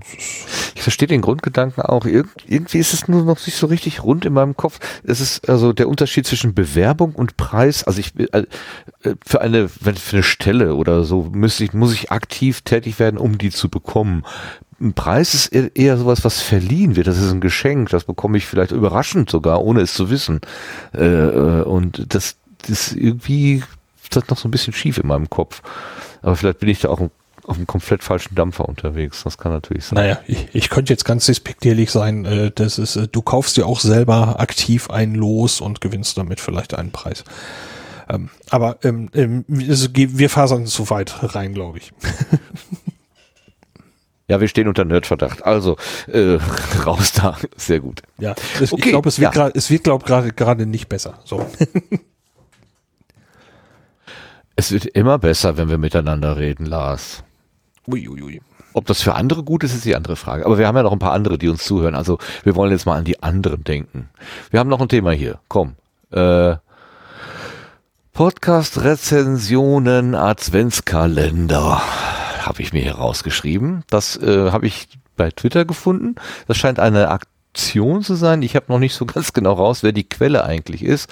Aber äh, Menschen haben gesagt, ähm, diese schöne Tradition, alle jeden Tag im Advent irgendwas Besonderes zu machen, ein Stück Schokolade zu essen oder irgendwas anderes zu tun, äh, nutzen wir jetzt mal und, und machen jeden Tag eine Podcast-Rezension. Da gibt es irgendeinen Mechanismus, wie die zugelost oder zugehört werden, das habe ich nicht ganz mhm. rausbekommen. Wisst ihr, wie das funktioniert? Nein, da, da gibt es keinen Mechanismus. Also erstmal initiiert dieses Jahr hat es, soweit ich das dem Sendegate entnommen habe, Becky. Ja. Und äh, das gab es anscheinend letztes Jahr auch schon. Das ist mir jetzt gar nicht so gegenwärtig gewesen. Da hat es wohl jemand namens Ed Privatsprache vorgemacht. Und äh, jetzt vor elf Tagen hatte Becky ins Sendegate geschrieben hier, äh, sie würde das gerne dieses Jahr eben nachmachen. So, und da gibt's eben keine Zulosung, so wie ich das verstanden habe, sondern ich suche mir einfach äh, 24 Projekte aus, ähm, wo ich sage, da möchte ich gerne Rezensionen verschreiben und ich verschreibe jeden Tag einfach eine und vertwittere das mit dem Hashtag Podcast Rezension Adventskalender. Ah, da habe ich die Tweets falsch interpretiert. Das schien mir nämlich so zu sein, als wenn das jemand dann quasi äh, zuweist, so wie, wie beim Pottwichteln sozusagen. Da hatte ich wahrscheinlich dieses Wichteln im Kopf, dass irgendeine Zentralstelle sagt, so du, lieber Martin, du hast jetzt heute die Aufgabe für auf Distanz oder was auch immer, äh, was, oder den Datenschutz-Podcast irgendwas zu schreiben. Das ist, man sucht man sich das selber aus. Okay, verstehe. Ja, wir haben ja auch einen bekommen. Das, das, deswegen bin ich auch darauf richtig aufmerksam geworden, nämlich von der Jenny. Die hat uns auf dem Apple iTunes-Verzeichnis eine sehr nette äh, Rezension geschrieben. Und dann habe ich festgestellt, dass da schon noch irgendwie acht andere waren. Ich gucke da nie hin. es, es, tut mir leid für alle die, die da schon vor zwei Jahren was eingetragen haben. Äh, an dieser Stelle mal ganz, ganz herzliches Dankeschön dafür, für die freundlichen Worte, äh, die ich da gelesen habe. Ähm, äh, war mir gar nicht so bewusst. Ja, gerne Es gibt aber auch eine Ein-Sterne-Bewertung. Das, das gefällt mir. Hm? Was? Echt? Ja, ich, ich ja. sagte gern geschehen, weil also bevor ich selber beim Sendegarten teile, ja. habe ich auch noch eine geschrieben. ja, aber es sind immerhin 22 Bewertungen. Äh, also ja, 22 Leute haben irgendwie Sternchen vergeben. Ähm, und Textbewertungen gibt's immerhin neun Stück. Hm. Und im Schweizer äh, Kanal gibt's auch noch eine. Man muss ja gucken, es gibt ja, äh, Apple ist ja nicht in der Lage, das zusammenzufassen. Also man muss einmal bei den Deutschen gucken, bei den Österreichern und bei den Schweizern und wahrscheinlich im sonstigen deutschsprachigen Ausland müsste man dann auch nochmal diese Länderkennzeichnung da durchforsten. Ich glaube, ich habe jetzt die englische erwischt, da gibt es nur eine und da sind wir bei, bei 5,0. das ist aber immerhin. Das ist aber ein selten blöder Mechanismus, oder? Ja. Ja, Äh, ja. um kurz zu sagen. ja. Ich bin noch nie auf den Mhm. Trichter gekommen, mal, äh, mal in anderen Sprachen zu gucken.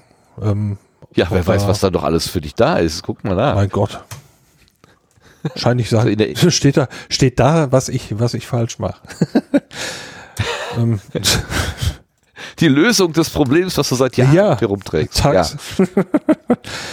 Naja, aber äh, witzig, wenn ich dieses EN jetzt auswähle. Habt ihr einfach EN Nee, US ist es, glaube ich. US, ah, ich wollte gerade sagen, US. Also bei mir war es automatisch, ich weiß gar nicht, warum der Browser hier standardmäßig auf Englisch. Äh, Da ist Aber wer kommt denn auf die Idee, den Sendegarten aus Amerika aus zu bewerten? Also außer Travis. Naja, Ja, wenn okay. du deine Alles klar, wir haben einen Spracheinst- gefunden. ja gut, oder deine Spracheinstellung ist halt auf äh, Englisch, ne? Das, Ach so, ja gut. Ich weiß Das jetzt auch nicht nicht- ganz genau, welches Konzept dahinter steht, ob das eine geografische Zuordnung ist oder ob das eine also hier war es anscheinend, also mein, mein System ist eigentlich auf Deutsch, deswegen wundert es mich auch gerade, dass der Browser hier auf, äh, auf die englische Rezension gegangen ist. Ähm, ja. Aber die Idee ist halt, dass man sozusagen äh, Bewertungen verschenkt. Also Genau. was, was man vielleicht im Laufe des Jahres immer so vor sich hergeschoben hat und sagt, ich müsste mal und wäre ja eigentlich ganz nett und ja, dass man das jetzt im Advent einfach mal konkret macht und, und dem einen oder anderen dann vielleicht irgendwie was Nettes da reinschreibt. Äh, Finde ich eine sehr schöne Idee. Müssen nicht über den Sendegarten reinschreiben, beim besten Willen nicht. Wie gesagt, ich gucke da sowieso viel zu selten rein. Ist ja ganz witzig, wenn man am Ende des Jahres feststellt, dass da vor zwei Jahren mal was reingeschrieben worden ist. Ähm, aber viele, es gibt viele andere Projekte, die, die freuen sich sehr, wenn sie da was bekommen. Und vielleicht ist ja das äh, etwas, wo man reinschreiben kann. Muss man sich dafür anmelden? Ich weiß gar nicht. Ja, du brauchst ein, du musst, musst eben so ein iTunes, also eine, eine Apple ID haben. Ach, das So, wusste ich ja wieder nicht, wie die, wie ich war. Ich habe da vor 100 Jahren mal ein Passwort vergeben. Wie könnte das denn heißen? Mhm. Ich habe da schon mal nachgesucht, wie doof. Also zumindest nach meinem Kenntnisstand. Mhm. Das wird ja wieder, sonst wird ja wahrscheinlich auch wieder zu viel Kram laufen. Also Mhm. Ähm, Mhm. ja. Und äh, wenn man die eben eingegeben hat, dann dauert es wohl eine Weile, bis, bis es sichtbar wird. Und ähm, wenn ich das äh, richtig äh, sehe, dann äh, ist die Zahl der Bewertungen dann auch schon mal eher erhöht und der Text noch nicht da. Ähm, und das kann dann anscheinend noch mal ein, zwei Tage länger dauern, wenn ich das richtig gesehen habe. Das habe ich auch gemerkt. Die Jenny hatte nämlich getwittert, dass sie uns einen Kommentar oder ein, eine Rezension da reingeschrieben hat. Dann habe ich natürlich geguckt, weil ich wissen wollte, was hat Jenny geschrieben. Da stand nichts.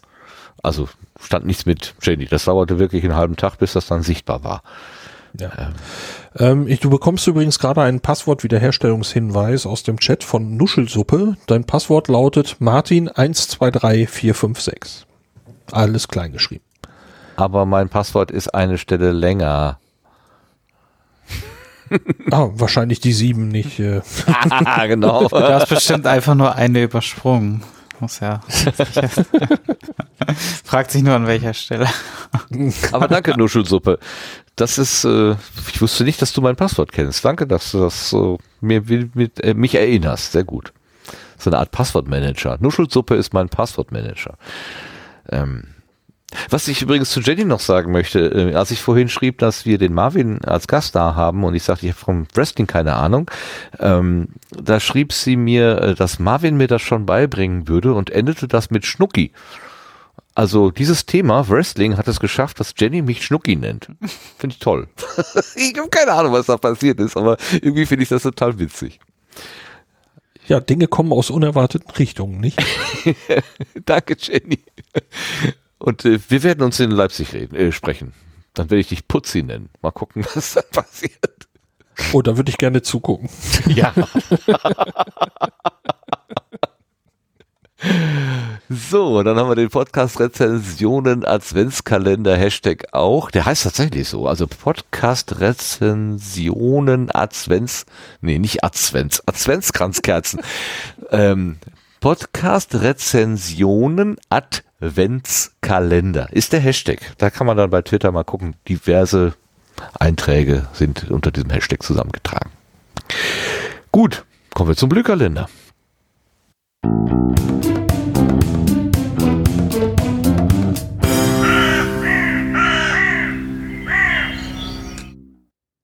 Ah, ich muss ja einleitende Worte so sagen. Entschuldigung. Ja.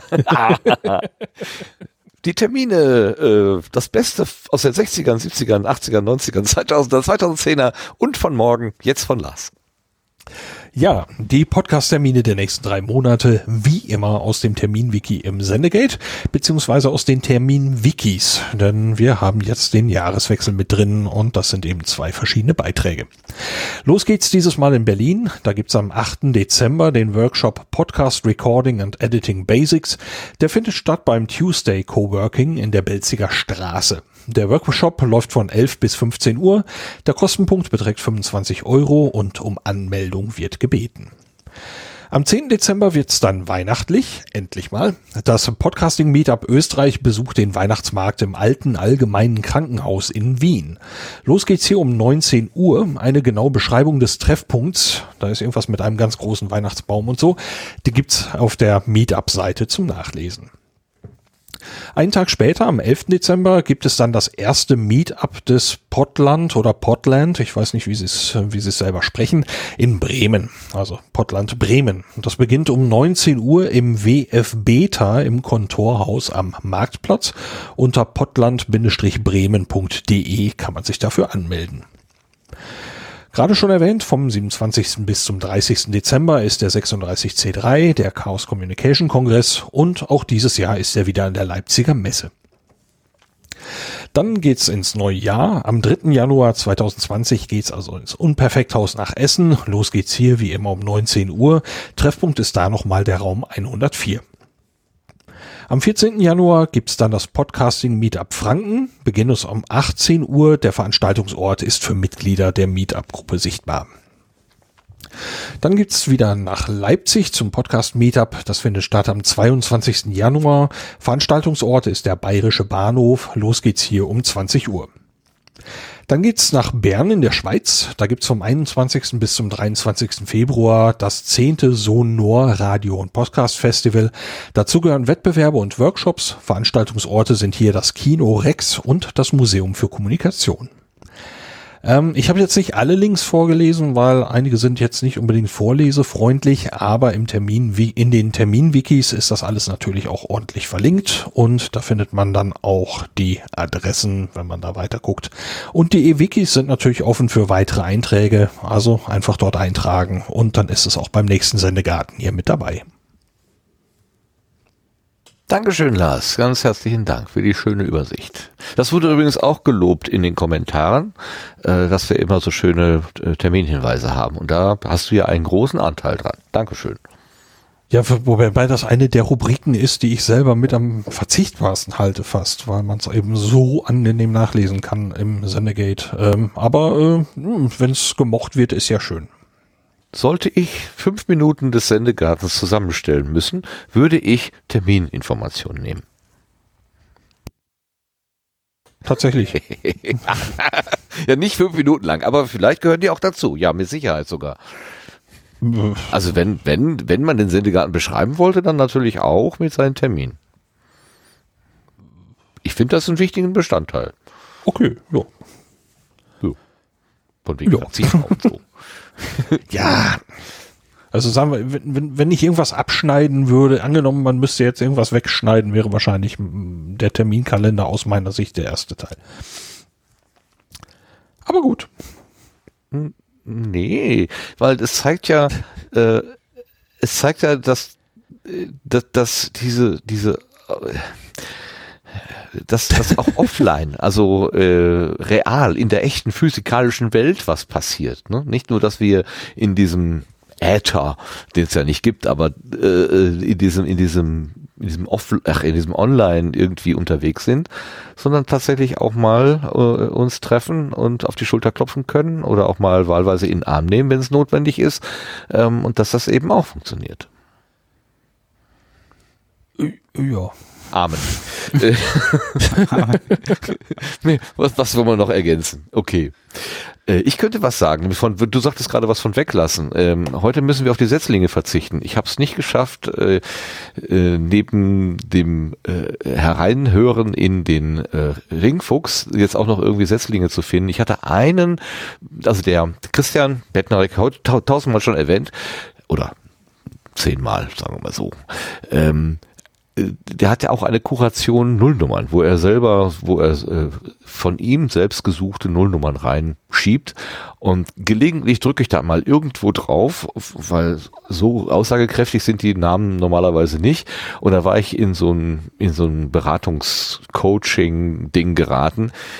Ähm, das war so nach dem Muster von äh, kenne ich, brauche ich nicht.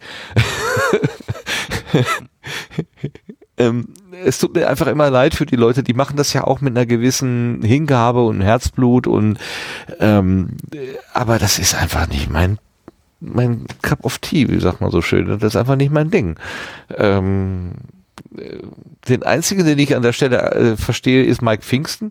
Der hat Mike hat auch mal wieder so, ein, so eine Podcast-Episode rausgebracht, wo ich auch denke, das ist, das ist einfach nur ähm, wie nennt man das, Bullshit-Bingo?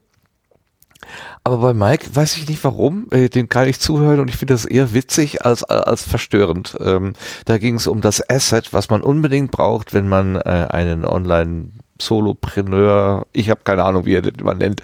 Er hat so tolle Worte dafür und ich, ähm, es ist, es ist, ich habe eine halbe Stunde gewartet, bis endlich die Lösung kam, was denn jetzt dieses Asset ist.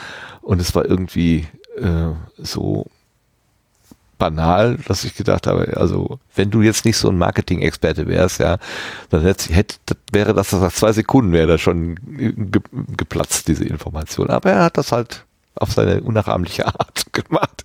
Da musste ich reinhören. Aber den kann ich auch nicht guten Gewissens empfehlen, weil das auch so ein Thema ist, was eigentlich nicht äh, und als Setzling schon mal gar nicht, weil den gibt's ja schon ewig.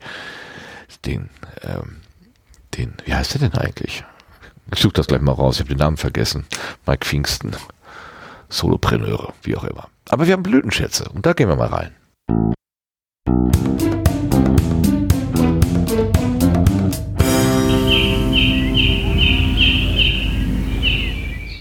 So, Lars, du hast uns was mitgebracht, habe ich hier gesehen. Kannst du uns mal was erzählen dazu? Du stehst in der Liste aber vor mir. So. Ja, ich wollte aber den. Okay. Ich kann auch okay. gerne anfangen, wenn du willst. Äh, wir würfeln jetzt. Hm?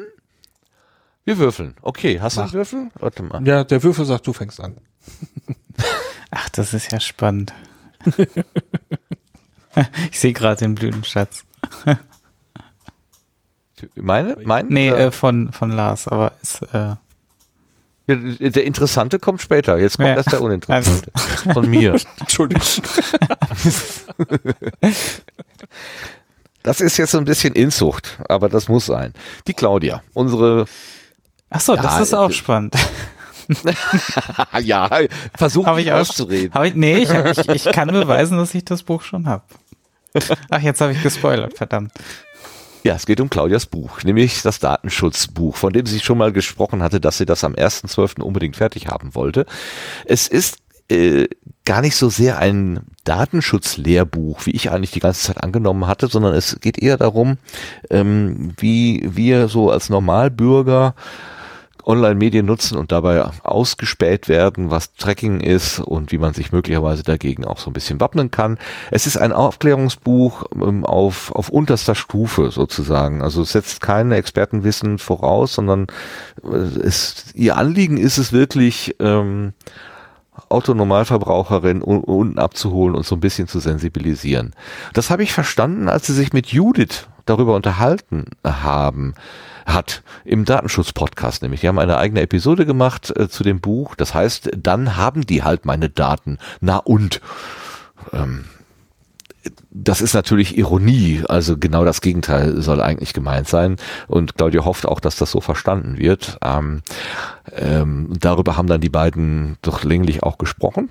Ein sehr interessantes äh, Gespräch. Ich bin inhaltlich nicht an allen Stellen einer Meinung, aber das ist im Datenschutz einfach so. Da gibt es irgendwelche Aussagen oder auch Interpretationen und da haben zwei Leute drei Meinungen. Das taucht immer wieder auf. So ist das einfach bei der Materie. Ähm, aber der Ansatz zu sagen, ich versuche die Leute da abzuholen, ganz, ganz basal und das auch mit möglichst wenig Fachsprache äh, zu machen und nach Möglichkeit das Wort DSG, also die, das Wort Datenschutzgrundverordnung oder DSGVO gar nicht zu erwähnen, um bloß niemanden abzuschrecken. Ähm, der Versuch ist unternommen und ich glaube, soweit ich das ge bisher gelesen habe, ich bin auch angefangen, aber noch lange nicht durch, ähm, scheint das auch gelungen zu sein. Und die beiden, also Judith und äh, Claudia, machen in dem in der Episode auch gerne Witze darüber, äh, nach dem Motto, oh, jetzt hast du das Wort gesagt, jetzt haben wir wieder zehn Hörer verloren. das ist einfach sehr witzig. Es ist witzig ähm, und trotzdem aufklärerisch und ja, es hat mir einfach großen Spaß gemacht, das zu hören und freue mich auch, dass dieses Buch da ist. Ähm, das kann einfach nur helfen, uns zu sensibilisieren äh, bei diesen Dingen, die uns hier umgeben. Deshalb ist das mein Blütenschatz. Sehr schön. Kleiner Hinweis, wer das Buch klicken will, äh, am besten nicht bei Amazon. Ich hatte sie mal gefragt. Also da kriegt sie tatsächlich am wenigsten äh, bei rum. Äh, am besten sind halt so äh, die verlinkten Links zu Bücher.de und ebook.de, wenn es jetzt um ein E-Book geht. Und ich glaube, äh, ja, da gibt's auch nochmal in, in Papierform eine Variante, die auch ein bisschen mehr abfällt, als das so bei den üblichen Amazon-Gebühren der Fall ist. Aha, okay, das ist gut zu wissen. Also so, Claudia soll ja auch was davon haben. Ja, ist ja monetarisiert ja ihre Arbeit. Wow, wow, wow. Ähm, sie ist freischaffende Künstlerin, eine äh, Autorin und äh, ne, da muss man auch ein bisschen was zusammenkommen.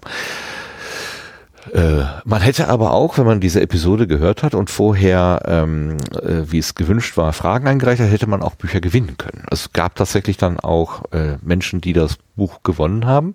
Das wurde aber erst in der Postshow ermittelt und äh, die wurde dann dankenswerterweise in die Konserve einfach mit drangehängt. Also es hat mich ein bisschen gewundert. Ich sah nämlich in diesem Verlaufsbalken äh, noch etliche Minuten kommen und äh, hörte die Verabschiedung. Da habe ich gedacht, äh, das ist Schnittfehler oder so, aber nein, es war offenbar Absicht. Man hat dann die Auslosung äh, akustisch noch dekoriert mit raschelnden Losen, die geschrieben worden sind, angeblich. das ist sehr witzig gemacht. Okay, äh, du hast schon reingelesen, äh, Sebastian, hast du eine Meinung zu? Äh, zeitlich habe ich nur überflogen. Also ich habe es jetzt äh, genau wie du sagtest auch gesehen, dass es sehr viele Kapitel so um Grundlagen ging, ähm, wie wie Daten, Metadaten, was sind Metadaten, ne? Also wie, was was entsteht da überhaupt an Daten? Ähm, darum geht einiges und ich meine, dann kommen aber auch noch ein paar Kapitel, die auch noch mal sich um Datenschutz drehen, aber da müsste ich jetzt noch mal tiefer reingucken. Also bisher nur überflogen tatsächlich, ja. Ja, ihr Ansatz ist ja, ähm, dass sie sagt, äh, ich versuche alternative Werkzeuge äh, zu äh, einzusammeln. Genau. Mhm, also richtig. was kann ich mhm. benutzen, wenn ich jetzt kein kein Google Docs benutzen will, um um das nicht alles was ja, ich schreibe. Ja, Maildienst und so weiter, genau. Genau. Ne, und um welchen mhm. Aufwand kann man treiben, sinnvollerweise und auch nicht. Ähm, es ist nicht so, dass sie jetzt sagt, du musst dies und jenes tun, sondern sie möchte eigentlich uns befähigen, eine selbstständige, informierte Entscheidung zu treffen. Ich kann durchaus zu der Entscheidung kommen, ich benutze Google. In, in Anbetracht des Risikos und äh, vielleicht äh, überlege ich mir dann, dass ich gewisse Inhalte da rein speichere, gewisse Inhalte aber nicht oder so, das könnte ich ja auch überlegen. Ähm, sie möchte uns einfach befähigen, dass wir diese Entscheidung treffen können und nicht einfach so als dummes Vieh ähm, durch die Gegend laufen. Und das finde ich einen sehr schönen Ansatz das stimmt. Okay. So, Lars, jetzt bist du aber dran. Ja, tatsächlich. Ähm, mein Blütenschatz kommt heute aus einer ja etwas ungewohnten Ecke. Ähm, ich habe für die Kuration der Wispod-Seite, wo ich ja heute schon von gesprochen habe, ähm, ja ein paar Episoden des Podcasts Segfold.fm vorgenommen. Und äh, das ist ein Podcast, der sich mit ja, Computersicherheit beschäftigt, so will ich es mal etwas salopp sagen. Und das, was ich gehört habe, die Episoden, die gefallen mir ausgesprochen gut. Und eine Episode habe ich mir mal ausgesucht, um sie hier als Blütenschatz zu nennen. Und das ist die Folge 0x0a Browser Fingerprinting. Und äh, Browser Fingerprinting, ähm, das sind eben Konzepte, um einen Browser wiederzuerkennen, möglichst unique, dass du also sagst, okay, der Browser, so wie er ist, das System mit den installierten Schriftarten und das Betriebssystem und so weiter, ähm, das kann eben einen ganzen Haufen Merkmale haben und mit diesen Merkmalen kannst du einen Browser sehr, sehr, sehr oft wiedererkennen über, über einen längeren Zeitraum, mehr, über mehrere Monate. Ähm, und das ohne, dass Cookies gesetzt werden oder dass du irgendwo eingeloggt, eingeloggt bist und so. Und das Konzept war mir mh, hm, durchaus wohl bekannt, aber was mir eben sehr, sehr gut gefallen hat hier in dieser Episode war die Art, wie sie darüber sprechen, wie sie das aufbereitet haben. Und ja, es ist so aufgebaut, dass sie eigentlich immer wieder noch ein Nachlegen. Man hm, lernt das Konzept kennen, wie funktioniert das? Und dann ähm, mit den neuen weiteren Möglichkeiten, die die modernen Browser eben haben, dass man also zum Beispiel Zeichenfunktionen hat, ähm, Audiofunktionen gibt's ja inzwischen und äh, noch einiges mehr.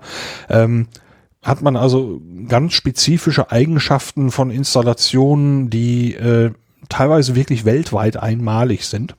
Und diese Addierung, äh, wo sie sagen, ja, das auch noch, das noch, hier noch ein Aal in die Tüte und so, das ist, ähm, hat mir sehr, sehr gut gefallen.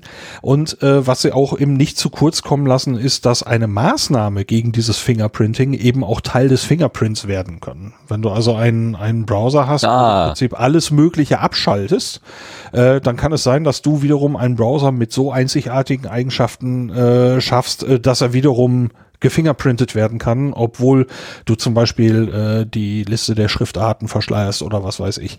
Ähm, das fand ich sehr umfassend, sehr schön äh, berichtet und wunderbar zusammengefasst und sehr angenehm anzuhören. Also äh, ohne dass du jetzt, äh, dass der, dass der Kopf raucht, sondern wirklich, äh, wirklich sehr schön. Da war eine Menge drin und eindeutig Blütenschatz für diese Woche. Das klingt gut. Segfold S-E-G F-A-U-L-T.fm. Da steckt, das ist ein Wortspiel, ne? Das, also Security Fault ist das doch wahrscheinlich, ne? Oder? Äh, ich warte jetzt äh, auf, Sebastian. Wie kommt man sonst auf SEG? Was heißt SEG? Äh, nee, also Segfold, das ist der, wenn nun, ähm, wenn quasi ein Programm crasht, dann liegt das meistens, dann, dann ist das meistens eine Segfold. Äh, das heißt also, ähm, dass ein Adressbereich äh, quasi äh, benutzt wird oder versucht, einen Zugriff äh, stattzufinden, der da halt nicht stattfinden dürfte. Das wird meistens vom System unterbunden aus Sicherheitsgründen und dann stürzt das Programm ab. Also wenn zum Beispiel ein Programm auf äh, Speicherbereiche zugreifen will, die es ihm eigentlich nicht gehören ähm, oder es denkt, es würden diese mir noch gehören oder sowas und ich habe sie eigentlich schon wieder freigegeben. Äh, das ist so der typische Fehler, wo das passieren kann. Aber es kann natürlich auch aus Security-Gründen Stunden äh, passieren und ähm, da gibt es halt Möglichkeiten, das auszunutzen mit äh, Buffer Overflow Mechanismen und so weiter und so fort. Ja, ach so, man kennt, dann.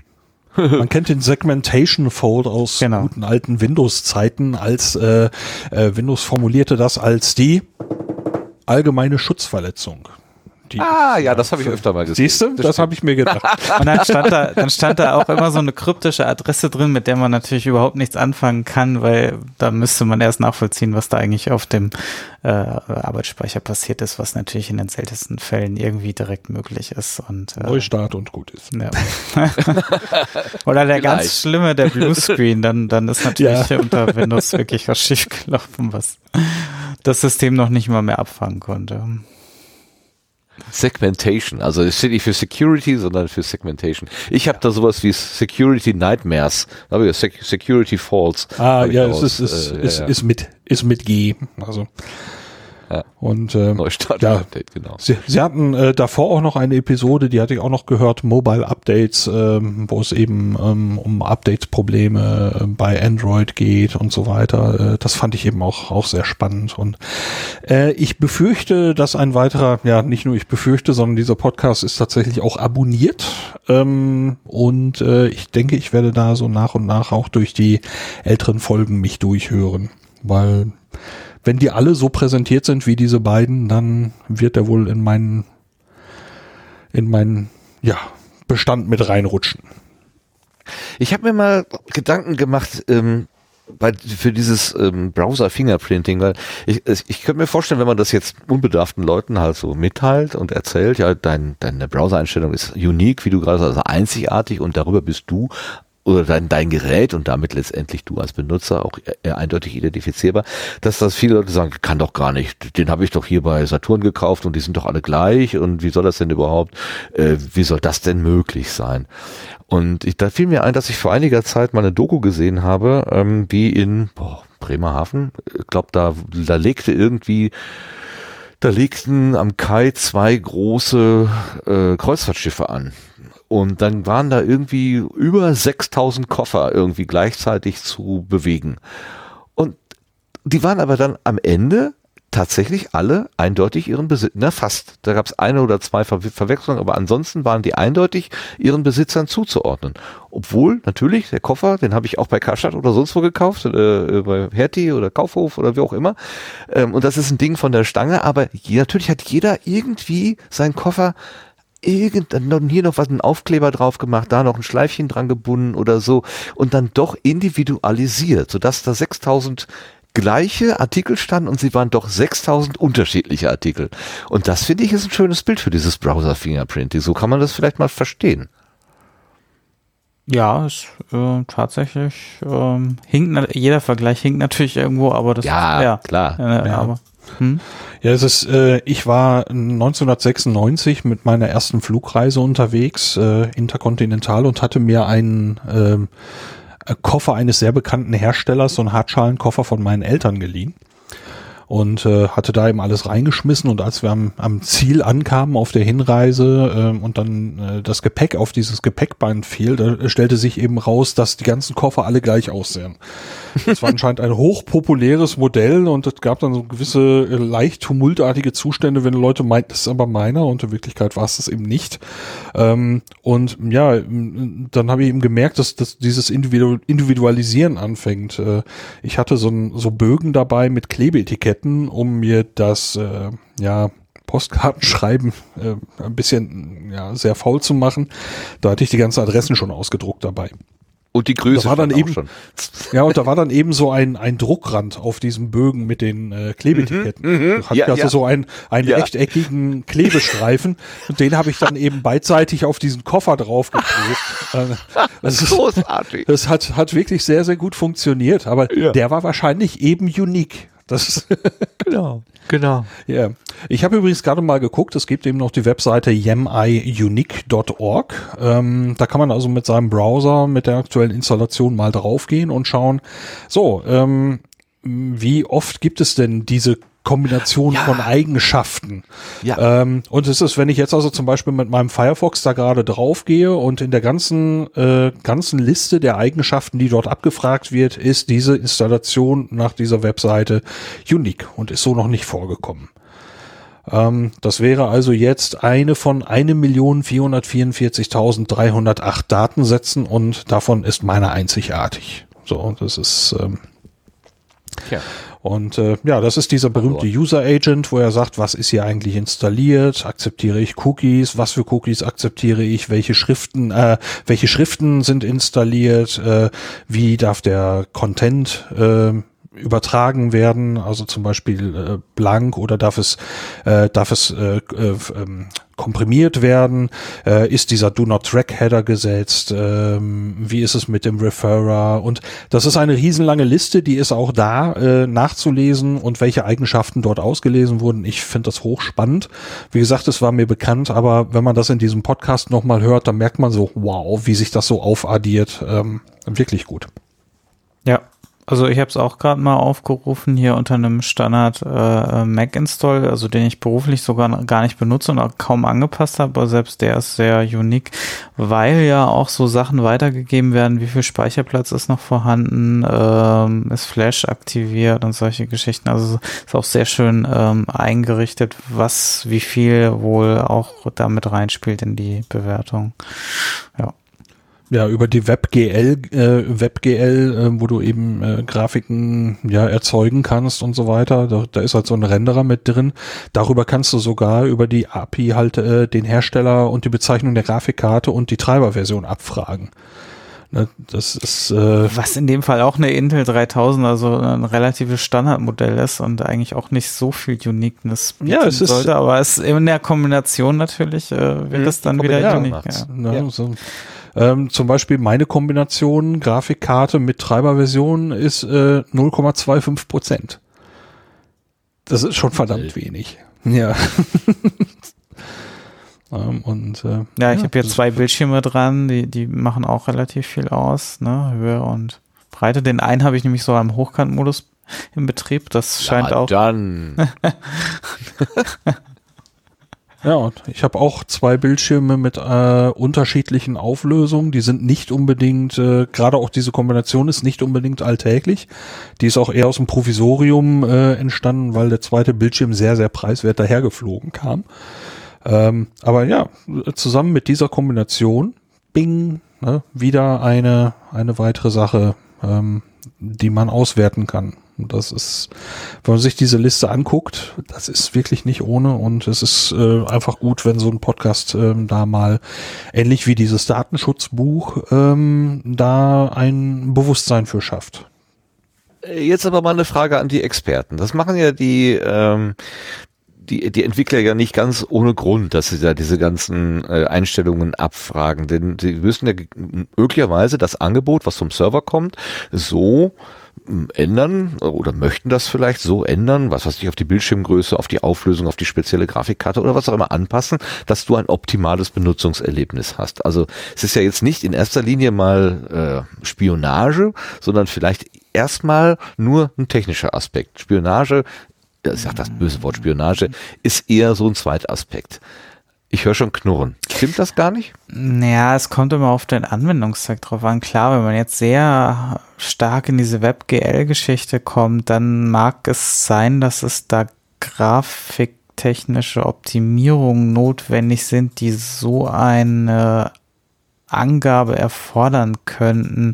Da stecke ich zu nicht so tief drin, aber generell würde ich sagen, für die, für die meisten Webseiten reicht es ja, dass die, dass eigentlich nur die Windows-Sites, also die Fenstergröße äh, visualisiert wird, ähm, weil das ist ja das entscheidende Darstellungsmerkmal und ähm, die, wie groß jetzt mein zweiter Bildschirm, wo mein Browser auch gar nicht drin läuft, äh, äh, wie groß der ist, das ist eine Info, die eigentlich nicht relevant sein sollte in den meisten Fällen.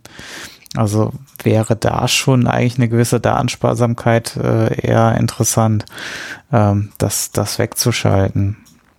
Oder gar das nicht heißt, mit. nach, Hm. nach europäischer Denke wäre das eine Erhebung nicht erforderlicher Daten und damit eigentlich gesetzwidrig. Ja, man muss halt den Anwendungsfall kreieren, wo, wo man, also ich kann mir da schon einen zusammenreimen, dass es da Ja, ja. sicherlich Anwendungen gibt, die das äh, technisch erforderlich eventuell machen, aber äh, ich sehe da nur ganz, ganz, ganz wenige. Ich weiß nicht, Lars, hast du da äh, äh, eine andere Ansicht? Für die Also, Menge. Naja, sagen wir es mal so, ähm, die, die Browser werden halt mit neuen Funktionen vollgepumpt. Ähm, Flash und solche Techniken werden eben obsolet, weil die Browser solche Dinge nach und nach selber lernen. Sie lernen mit Vektorgrafiken umzugehen, sie lernen in Echtzeit Audio zu erzeugen, zum Beispiel sie äh, lernen in Echtzeit ähm, ja, Pixelgrafiken, also Bitmaps zu erzeugen.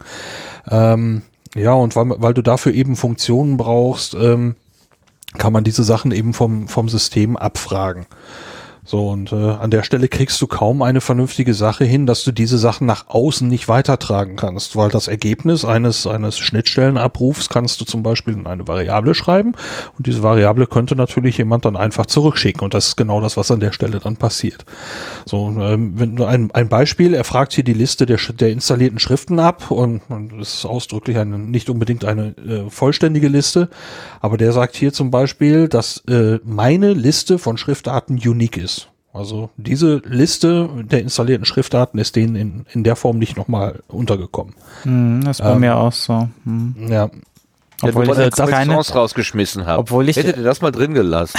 Was haben wir rausgeschmissen? Comic Sans. Comic Sans. Ja, die ist drin. Das ist meine Ja, Systemschrift. Entschuldigung, Das- ich habe mal das wieder ist- versucht, lustig zu sein. Ich ja, das weiß, ist meine, selten. ist meine Systemschrift. Die muss doch bleiben. so, Ach ähm, so, ja klar. Das ist aber nicht compli CI-compliant. Das, ist- das sitzt ja auch nur ich dran. So.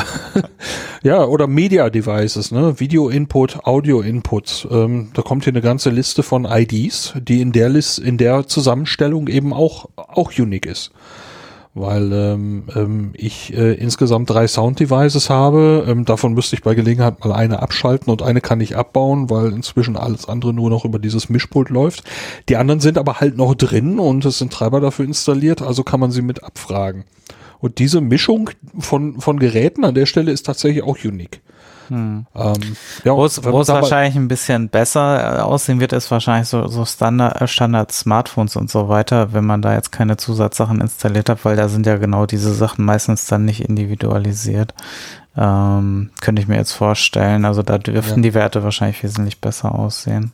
Bei, den, bei den Devices ja. Aber was zum Beispiel eben auch gemacht wird, äh, dass sie eben ähm, eine Grafik erzeugen über dieses, dieses Canvas-Element zum Beispiel oder über den WebGL-Renderer oder eben beides, wie diese Webseite das eben auch tut. Und die Art, wie zum Beispiel das Anti-Aliasing äh, erzeugt wird und die Subpixel und äh, all das Ganze verwendet wird, äh, sind eben Alleinstellungsmerkmale. Wenn diese Grafik in einer bestimmten gerenderten Form eben ähm, übertragen wird und die sagen, oh, genau so haben wir die noch nie zuvor gesehen, dann ist sie eben unique. Ne? Bei, bei WebGL, meine, meine Renderung hier ist äh, 0,96 Prozent. Ähm, und äh, über den über das Canvas-Element 1,68 Prozent. Und wenn man davon wiederum eine Kombination nimmt, dann wird das natürlich äh, immer seltener. Und äh, wenn man sich diese Gesamtliste anguckt, wie gesagt, äh, einfach mal drüber gucken, kann sich auf jeden Fall ähm, kann sich mal lohnen. Dann sieht man, was dieses Ding eigentlich alles nach draußen blasen kann. Das ist schon. Ja. Eigentlich Ja. ist das erschreckend. Ja, teilweise dann wahrscheinlich sogar sicherer als manches Passwort. ja, wer weiß. Ja, Aber, bei aber der das führt, Treiber kommst du nicht mehr ran. So. Das führt mich jetzt zu einer Frage, die ich auch gehört habe in dem von mir erwähnten Podcast von Claudia und Judith. Da fragte nämlich eine Hörerin, ist es wirklich so schlimm? Und die Antwort muss sein, ja, Ja, es ist wirklich so schlimm. Und wir machen es trotzdem. Ich würde ja jetzt nicht hierher gehen, nur und, und Kenntnis, ich, dass ich hier unique äh, identifiziert werden kann, dann meine Rechner abschalten. Ich mach's halt trotzdem. Blöd, ne? Eigentlich müssten wir alle dieses Netz verlassen. ja, ich muss dann weg. Ja, schalten Sie auch das nächste Mal wieder ein, wenn der Ja, Sendegarten Wenn, Ja. wenn die Stimmung Lebensfreude wieder total versaut ist. äh, völlig im Eimer ist. Oh mein Gott. Nee, also ähm, äh, um der Sache nochmal einen positiven Twist zu geben, es gibt Leute, die sich äh, damit beschäftigen und darüber erzählen im wunderbaren Medium-Podcast. Äh, hört euch diesen Blütenschatz an. Genau, also den SEC-Fault. SEG Genau. Super. Sebastian, hast du auch was?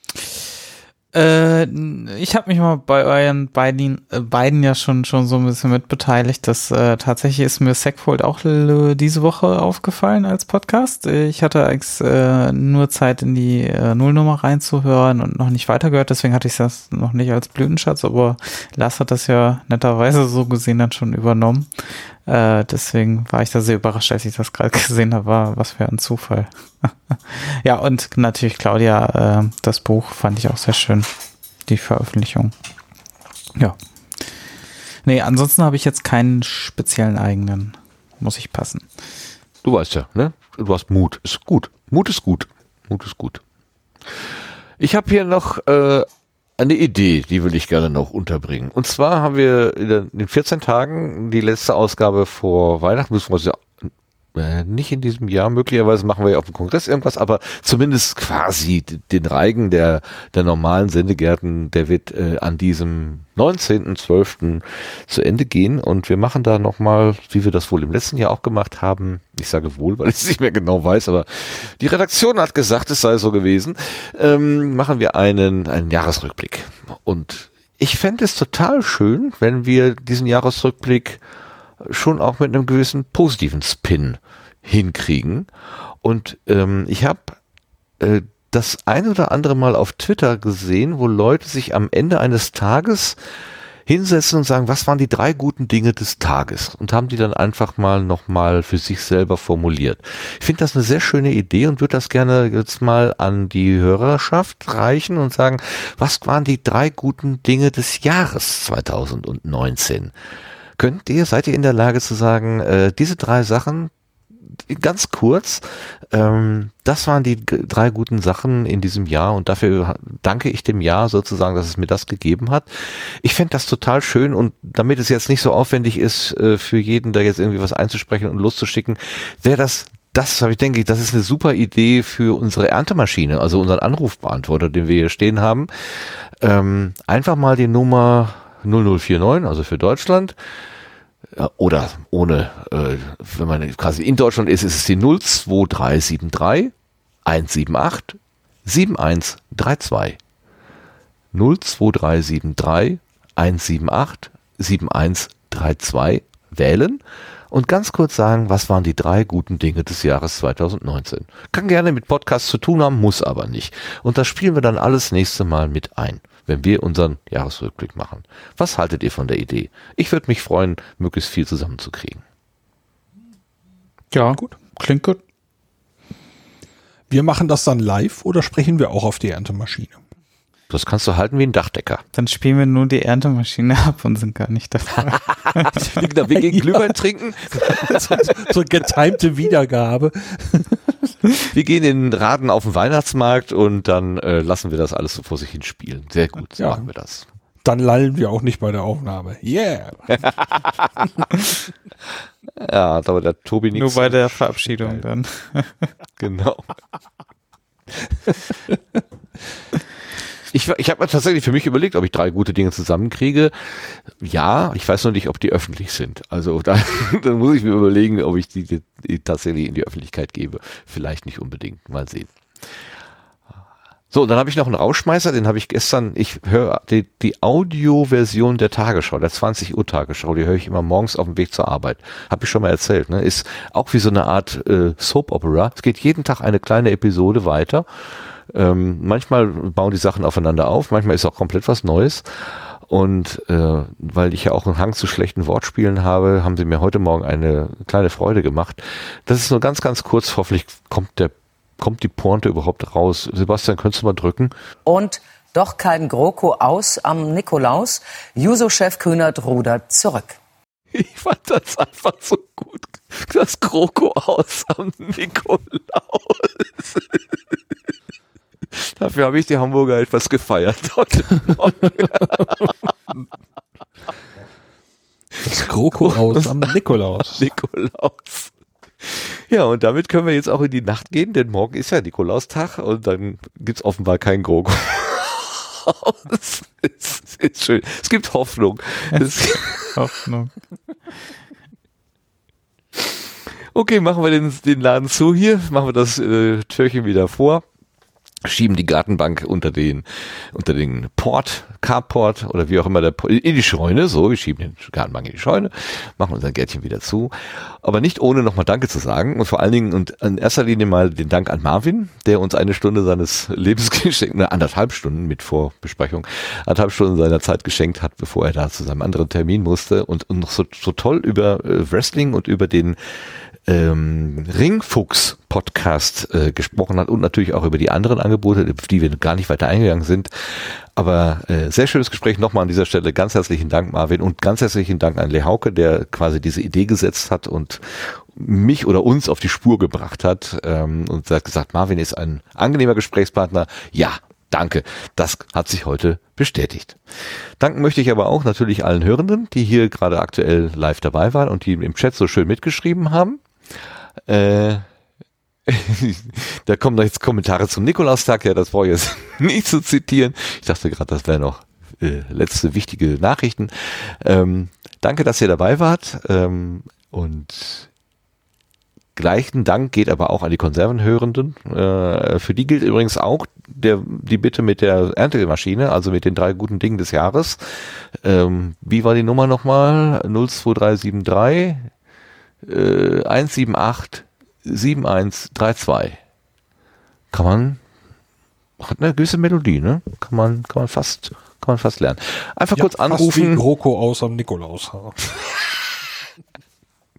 Es kostet natürlich irgendwie die Gebühren von eurem Fernmelde Dingenskirchen Ver Verbinde, also das ist natürlich kostenlos, ist keine 0800er Service-Nummer.